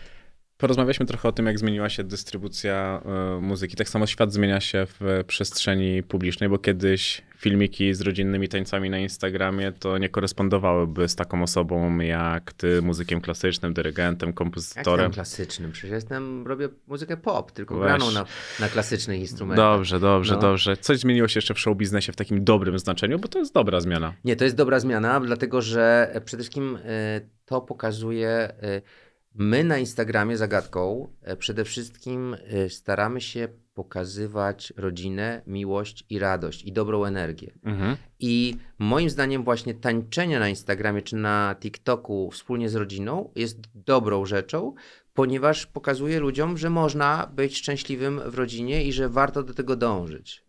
Spędzać czas ze Mhm. swoimi dziećmi, wspólnie się bawić. I to uważam, że jest bardzo dobrym, e, niezależnie od hejterów, że to jest bardzo dobrym e, krokiem. Ja też tak uważam, bo to pokazuje ciebie z najbardziej ludzkiej strony. Taki, że jesteś taki jak twoi odbiorcy w większości przypadków, że masz rodzinę, potrafisz się tym cieszyć. No, i je, ja nie wiem, jak jest u innych, e, natomiast rzeczywiście bardzo sobie to cenię, że mimo kariery muzycznej udało mi się zachować e, właśnie tą stabilność rodzinną. To jest super. Normalność to niezbyt normalne. Znaczy normalność, no wiesz, no nie wiesz, co tam w głowie u mnie siedzi, natomiast jeśli chodzi o życie, Mhm. normalność, tak. Tak, tak, tak. No ale są jakieś zmiany w show biznesie od momentu, kiedy do niego wkroczyłeś dość ochoczo, które ci się podobają? Tak. E, przynajmniej tak jak ja to widzę, jest, e, że tak powiem, właśnie coraz większy szacunek dla rodziny i dla jakichś takich, e, no, nie wiem, braku alkoholu, profesjonalizmu i tak dalej. Kiedyś to był rock and roll, a, a nawet teraz, jak jest rock and roll, to jest to w, ze zdrową żywnością, bez alkoholu i tak dalej. W większości Mhm. przypadków, przynajmniej tak jest w moim przypadku na przykład. Ja już w ogóle e, nie tykam alkoholu od września zeszłego roku. A ty miałeś kiedyś rock'n'rolla? Grałeś Nie, pijany? nie, znaczy, znaczy rock'n'rolla to gr- graliśmy różne rzeczy, e, ale w sensie, w sensie klimatów na życie to nie miałem takiego Mhm. rock'n'rolla, żebym tutaj e, odleciał w jakiś tam sposób, ale na przykład e, miałem coś takiego, że e, przez większość czasu, że na przykład jeśli jadłem obiad w restauracji, bardzo lubiłem wypić e, e, kieliszek wina dobrego do, Mhm. do tego obiadu. I z tego zrezygnowałem właśnie, bo to jest najgorsze podobno. E, Czyli regularne picie alkoholu mm, jest bardzo niezdrowe i to była, że tak powiem, e, e, jakby za namową swojej żony że, że, że weź w ogóle przestań pić, na przykład zo- to zrobiłem to i bardzo się dobrze czuję. Rzeczywiście świetnie. Lepiej się napić czasami, nie wiem, sylwester czy coś raz na dłuższy czas niż regularnie pić alkohol y, właśnie do, do obiadu czy coś takiego. Z tego kompletnie zrezygnowałem i z tego się bardzo cieszę. Dalej grasz w tenisa? Nie, już niestety nie gram. Y, Nie, nie byłem w tym taki dobry. Było to dużo, dawało mi to dużo frajdy, Mhm. E, ale jednak e, czas i to wszystko i tak zniechęciłem się. W sumie nie, nie byłem w tym aż taki dobry, żeby e, w to iść. Mhm. Dalej nie jesz słodyczy i mięsa? Mięsa dalej nie jem, słodycze niestety czasami mi się zdarza jeść. Mimo, że się pilnuję, ale zdarza mi się, no. Ale formę fizyczną chyba cały czas e, dbasz, bo dobrze wyglądasz. Dziękuję bardzo, jesteś bardzo miły. E, Nie wiem, jak to wyjdzie tutaj na tych, tych. Nie, no dobrze, dobrze. Ale podobno masz dobre światło, mówiła Agata, że więc zobaczę, potem będzie ten. fo- Formę fizyczną staram się trzymać, zdrowo, zdrowo żyć i, i, i ten, ale, ale jakby też bez przesady. No. Nie, nie można się karać za to, że człowiek zje kawałek ciastka, no bo to jesteśmy tylko ludźmi.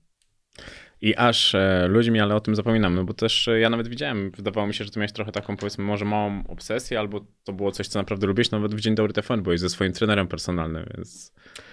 Ach, e, o proszę. No tak, rzeczywiście byłem kiedyś ze, ze, ze swoim trenerem. Nie, ja, ja lubię treningi z trenerem, ponieważ dzięki temu nie muszę sam, e, sam bym się pewnie nie Mhm. zmobilizował. Lubię, jak pod tym względem ktoś nade mną stoi i mówi mi, co mam robić. I jeszcze ktoś, kto wie, o co chodzi, nie? Mhm. Bo dzięki temu, to sam bym tak nie wymyślił. Pewnie bym to zrobił po łebkach, źle to zrobił. Więc tak jak z tym nagrywaniem muzyki, jeśli mam coś zmiksować, to wolę to oddać e, super realizatorowi dźwięku. Jeśli mam wymyślić sobie trening, to wolę, żeby ktoś mi powiedział, jak to zrobić porządnie. To zaraz dojdziemy do faktu, że jak mam zrobić coś do jedzenia, no to zatrudnię kucharza. Nie muszę. Nie muszę. Mam w domu najlepszego kucharza na świecie, czyli moją żonę, która po prostu gotuje genialnie. E, Ale też tego nie wykorzystuję, bo bardzo często chodzimy gdzieś coś zjeść, zapraszam do restauracji, czy się, sobie gdzieś się wybieramy. Natomiast e, rzeczywiście, jak Agatka coś zrobi, no to jest wybitne. Jakiej muzyki słuchasz jadąc autem razem z rodziną? Nic nie słucham. E, Staram się nie słuchać żadnej muzyki, ponieważ e, dla mnie naj, najlepsza jest cisza. E, Po pracy nad muzyką jedyne co mi potrzeba to właśnie odpocząć od dźwięków. W związku z tym w domu nie słucham żadnej muzyki, w, w samochodzie nie słucham Mhm. praktycznie nic. Jeśli mam wolny czas, to wolę albo obejrzeć film, albo poczytać książkę. Natomiast w samochodzie, jak jadą dzieci, no to słuchamy muzyki takiej, jakiej one chcą Mhm. Czyli to, co jest u nich na topie w tej chwili. Natomiast ja dla przyjemności nie słucham żadnej muzyki, nie sprawia mi to żadnej przyjemności, ponieważ muzyka jest dla mnie odarta z magii, ponieważ jeśli e, słucham muzyki, to od razu e, widzę, jak została nagrana, na jakich instrumentach, jakich pluginów użyto, e, widzę od razu wszystkie nuty. To jest to ta, totalnie odarte z jakiejkolwiek tajemnicy. Więc nie ma dla mnie w tym żadnej przyjemności, Mhm. żeby słuchać muzyki, a też właśnie e, staram się, żeby u- uszy mi odpoczęły. To czego słuchają twoje dzieci? E, Bardzo różnie. W tej chwili no, Helena od jakiegoś roku jest na etapie, bardzo lubi Taylor Swift. Mhm. E, Ala różnie, e, różnie słucha. E, aha, e, e, e, Helena Taylor Swift i, i ostatnio e, bardzo dużo słucha Lany, Lany Del, Del Rey. Mhm. Mhm. E, Ala podobnie, chociaż ona czasami e, e, sugeruje się filmami, czyli jak na przykład obejrzy jakiś film, to potem katuje ścieżkę dźwiękową e, z danego e, filmu. E, bardzo, bardzo jej się podobał e, Top Gun Maverick, potem cały czas leciała ścieżka dźwiękowa z Top Gun Maverick, e, albo z jakichś innych filmów, więc ona tak e, zmienia te swoje zainteresowania. Helena wierna jest Taylor Swift i Lana, Lanie Del Rey Mhm. e, i się bardzo dziwi, że ja to znam, bo to było przecież popularne tam 10 lat temu, czy ileś tam bardzo i, i, i- tego słuchamy Mhm. często w samochodzie, jeśli jadą z nami, a jeśli jadę sam, to nie słucham niczego. A wiesz, kto to BDOS? Bad OS. Mhm. E, czekaj, coś słyszałem, ale może teraz wyjdę na jakiegoś totalnego ignoranta, ale powiedz mi, Raper. Polski. okej, to ci się przyznam, że za bardzo nie jestem e, fachowcem, jeśli chodzi o polski rap. Znaczy, bo to jest taki mainstream jednak dzisiaj. Mata? Matę słyszałem, ale ze względu na tatę. czyli na jego, jak się tam słuchałem jakichś wywiadów, i znam, znam sprawę i tak dalej, no bo to jakby zjawisko jest bardzo powszechne, e, ale totalnie nie jestem e, w temacie rapu. A to z popularnych rzeczy, Sanach? Sana znam, no ja ją znam Zuzię jeszcze zanim, y, zanim stała się popularna w ogóle i nawet e, też e, czasami gadaliśmy właśnie i mówiłem jeszcze przed jej wyskokiem, tej Mhm. wybuchem kariery, e, właśnie na co zwracać uwagę, na co nie, e, na co uważać i tak dalej, więc bardzo ją cenię, ma świetny głos e, i e, no tak samo e, jest, jest kilku takich wykonawców w Polsce, oprócz rapu, bo rapu Mhm. totalnie nie znam się, no Widzisz, jednego znałem, jednego nie, e, ale to przyznaję się, no, nie jest to mój klimat i nie, jakby nie słucham. E, Nie, nie, nie, jakby nie, nie, nie, nie kręci mnie to w ogóle. Szanuję, doceniam, ale zupełnie nie, mój, nie, nie, mój, nie moja bajka. Natomiast zdarzają się właśnie takie jak Sana czy Dawid Posiadło. Mhm. E, Zresztą się ostatnio dowiedziałem, że w historii muzyki polskiej rozrywkowej są tylko dwie osoby, które, które mają podwójną diamentową płytę. Dawid Podsiadło i ja. Lepiej tej rozmowy już nie skończymy. Nie, no wiesz, e, w całej historii polskiej muzyki nowożytnej, od tam od powojennej, e, rozrywkowej, kiedy zaczęły być w ogóle przyznawane te tak zwane płyty platynowe, Mhm. diamentowe i tak dalej. A jak patrzysz na Dawida czy na Zuzię, to polska muzyka idzie w dobrym kierunku?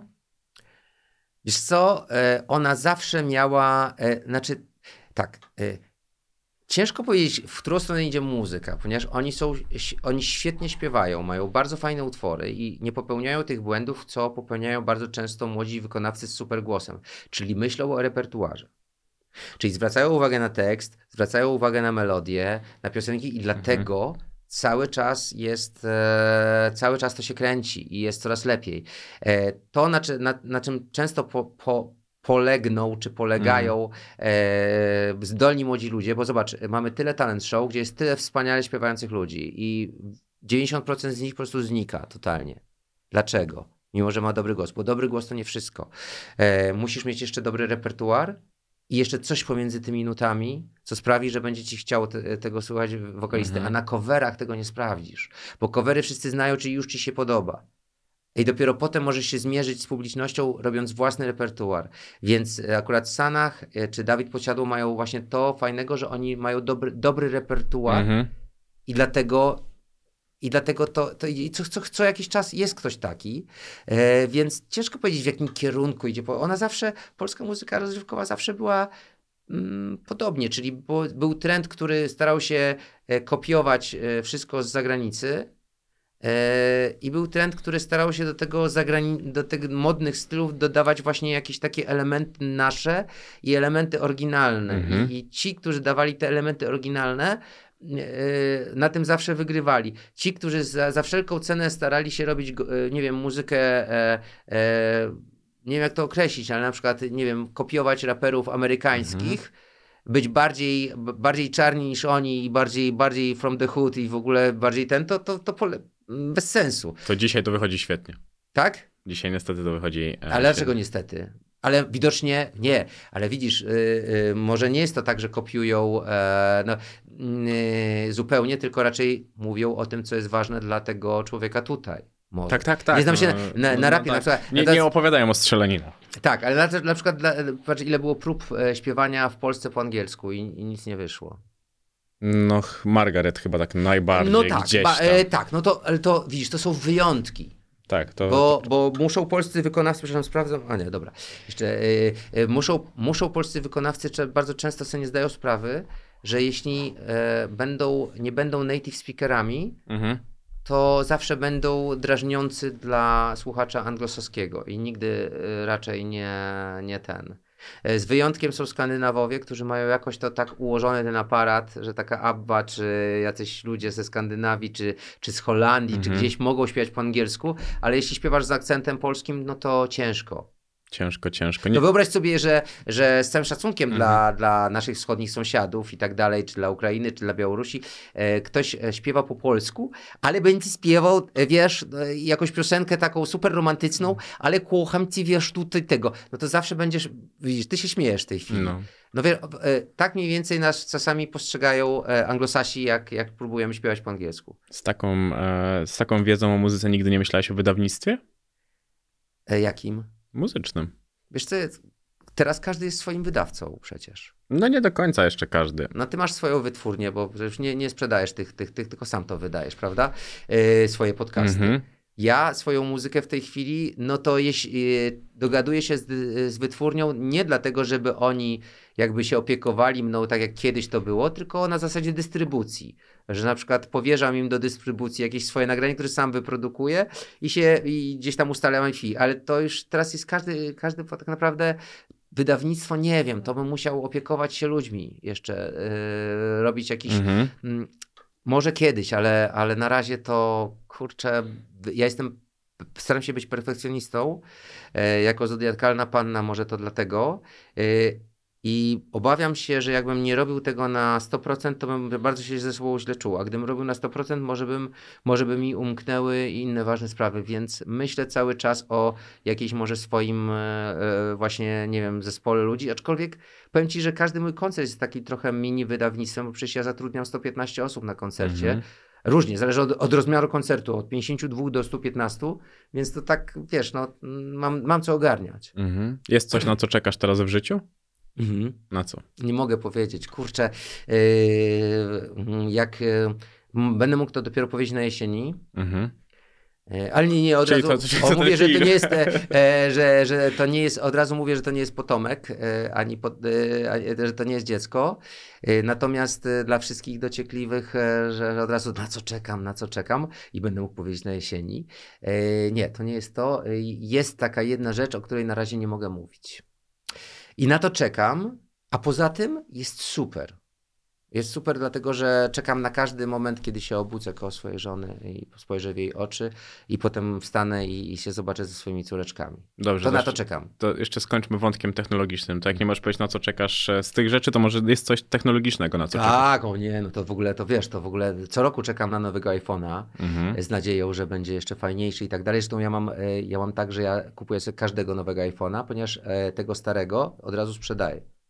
Mam taką zasadę, Mhm. że za pół ceny sprzedaję i już mam takich klientów, bo oni wiedzą, że ja dbam o sprzęt tak, że jest jak igła nówka. Mhm. Czyli od razu, o jest nowy iPhone i od razu mam maile, o może już będziesz sprzedawał tego, no tak, będę, więc mam, e, mam co roku nowego iPhone'a, zawsze czekam na nowego iPhone'a, czekam na, mm, na nowe komputery zawsze z wielkim utęsknieniem, e, czekam aż... E, co? No, mm, nie no, na, na każdy nowy gadżet Mhm. czekam, ale nie ma czegoś takiego teraz, że, że wow, czekam e, na coś takiego, że, że już wiem, że coś się ma pokazać, a jeszcze na to czekam. Nie, nie, nie. No czekam, mm, nie, nie. To generalnie nie ma w tej chwili jakichś niespodzianek, Mhm. e, na o, już wiem na co czekam. E, nie wiem, czy mogę tu wymieniać Mhm. nazwy Tak, produktów. tak, tak. Dobra. E, jest, taka, e, jest taki asystent głosowy Alexa. Mhm. Ja mam cały dom w tym. W każdym pomieszczeniu mam Alexę, bo to jest najlepszy głosowy asystent. Sprawdzałem wszystkie. I, I Google'a, i Siri, i tak dalej, ale ten najlepiej działa z domowymi urządzeniami. I oni teraz zrobili takiego prototyp, takiego pieska, robocika jeżdżącego. O, on jest, ja, się na niego zapisałem, ale on jest jeszcze nie, nie, nie w sprzedaży, który jest taką Alexą na kółkach, że ci podjedzie, pokaże w domu i tak dalej. E, I będzie takim, wiesz, jesteś gdzieś tego, no to mówisz do niej, hej, coś tam, nie pamiętam jak się ona nazywa, Aero czy coś tam, Mhm. podjedź tam, zobacz co się dzieje w, w salonie, nie? I on podjeżdża, pokazuje ci kamerką, coś ten.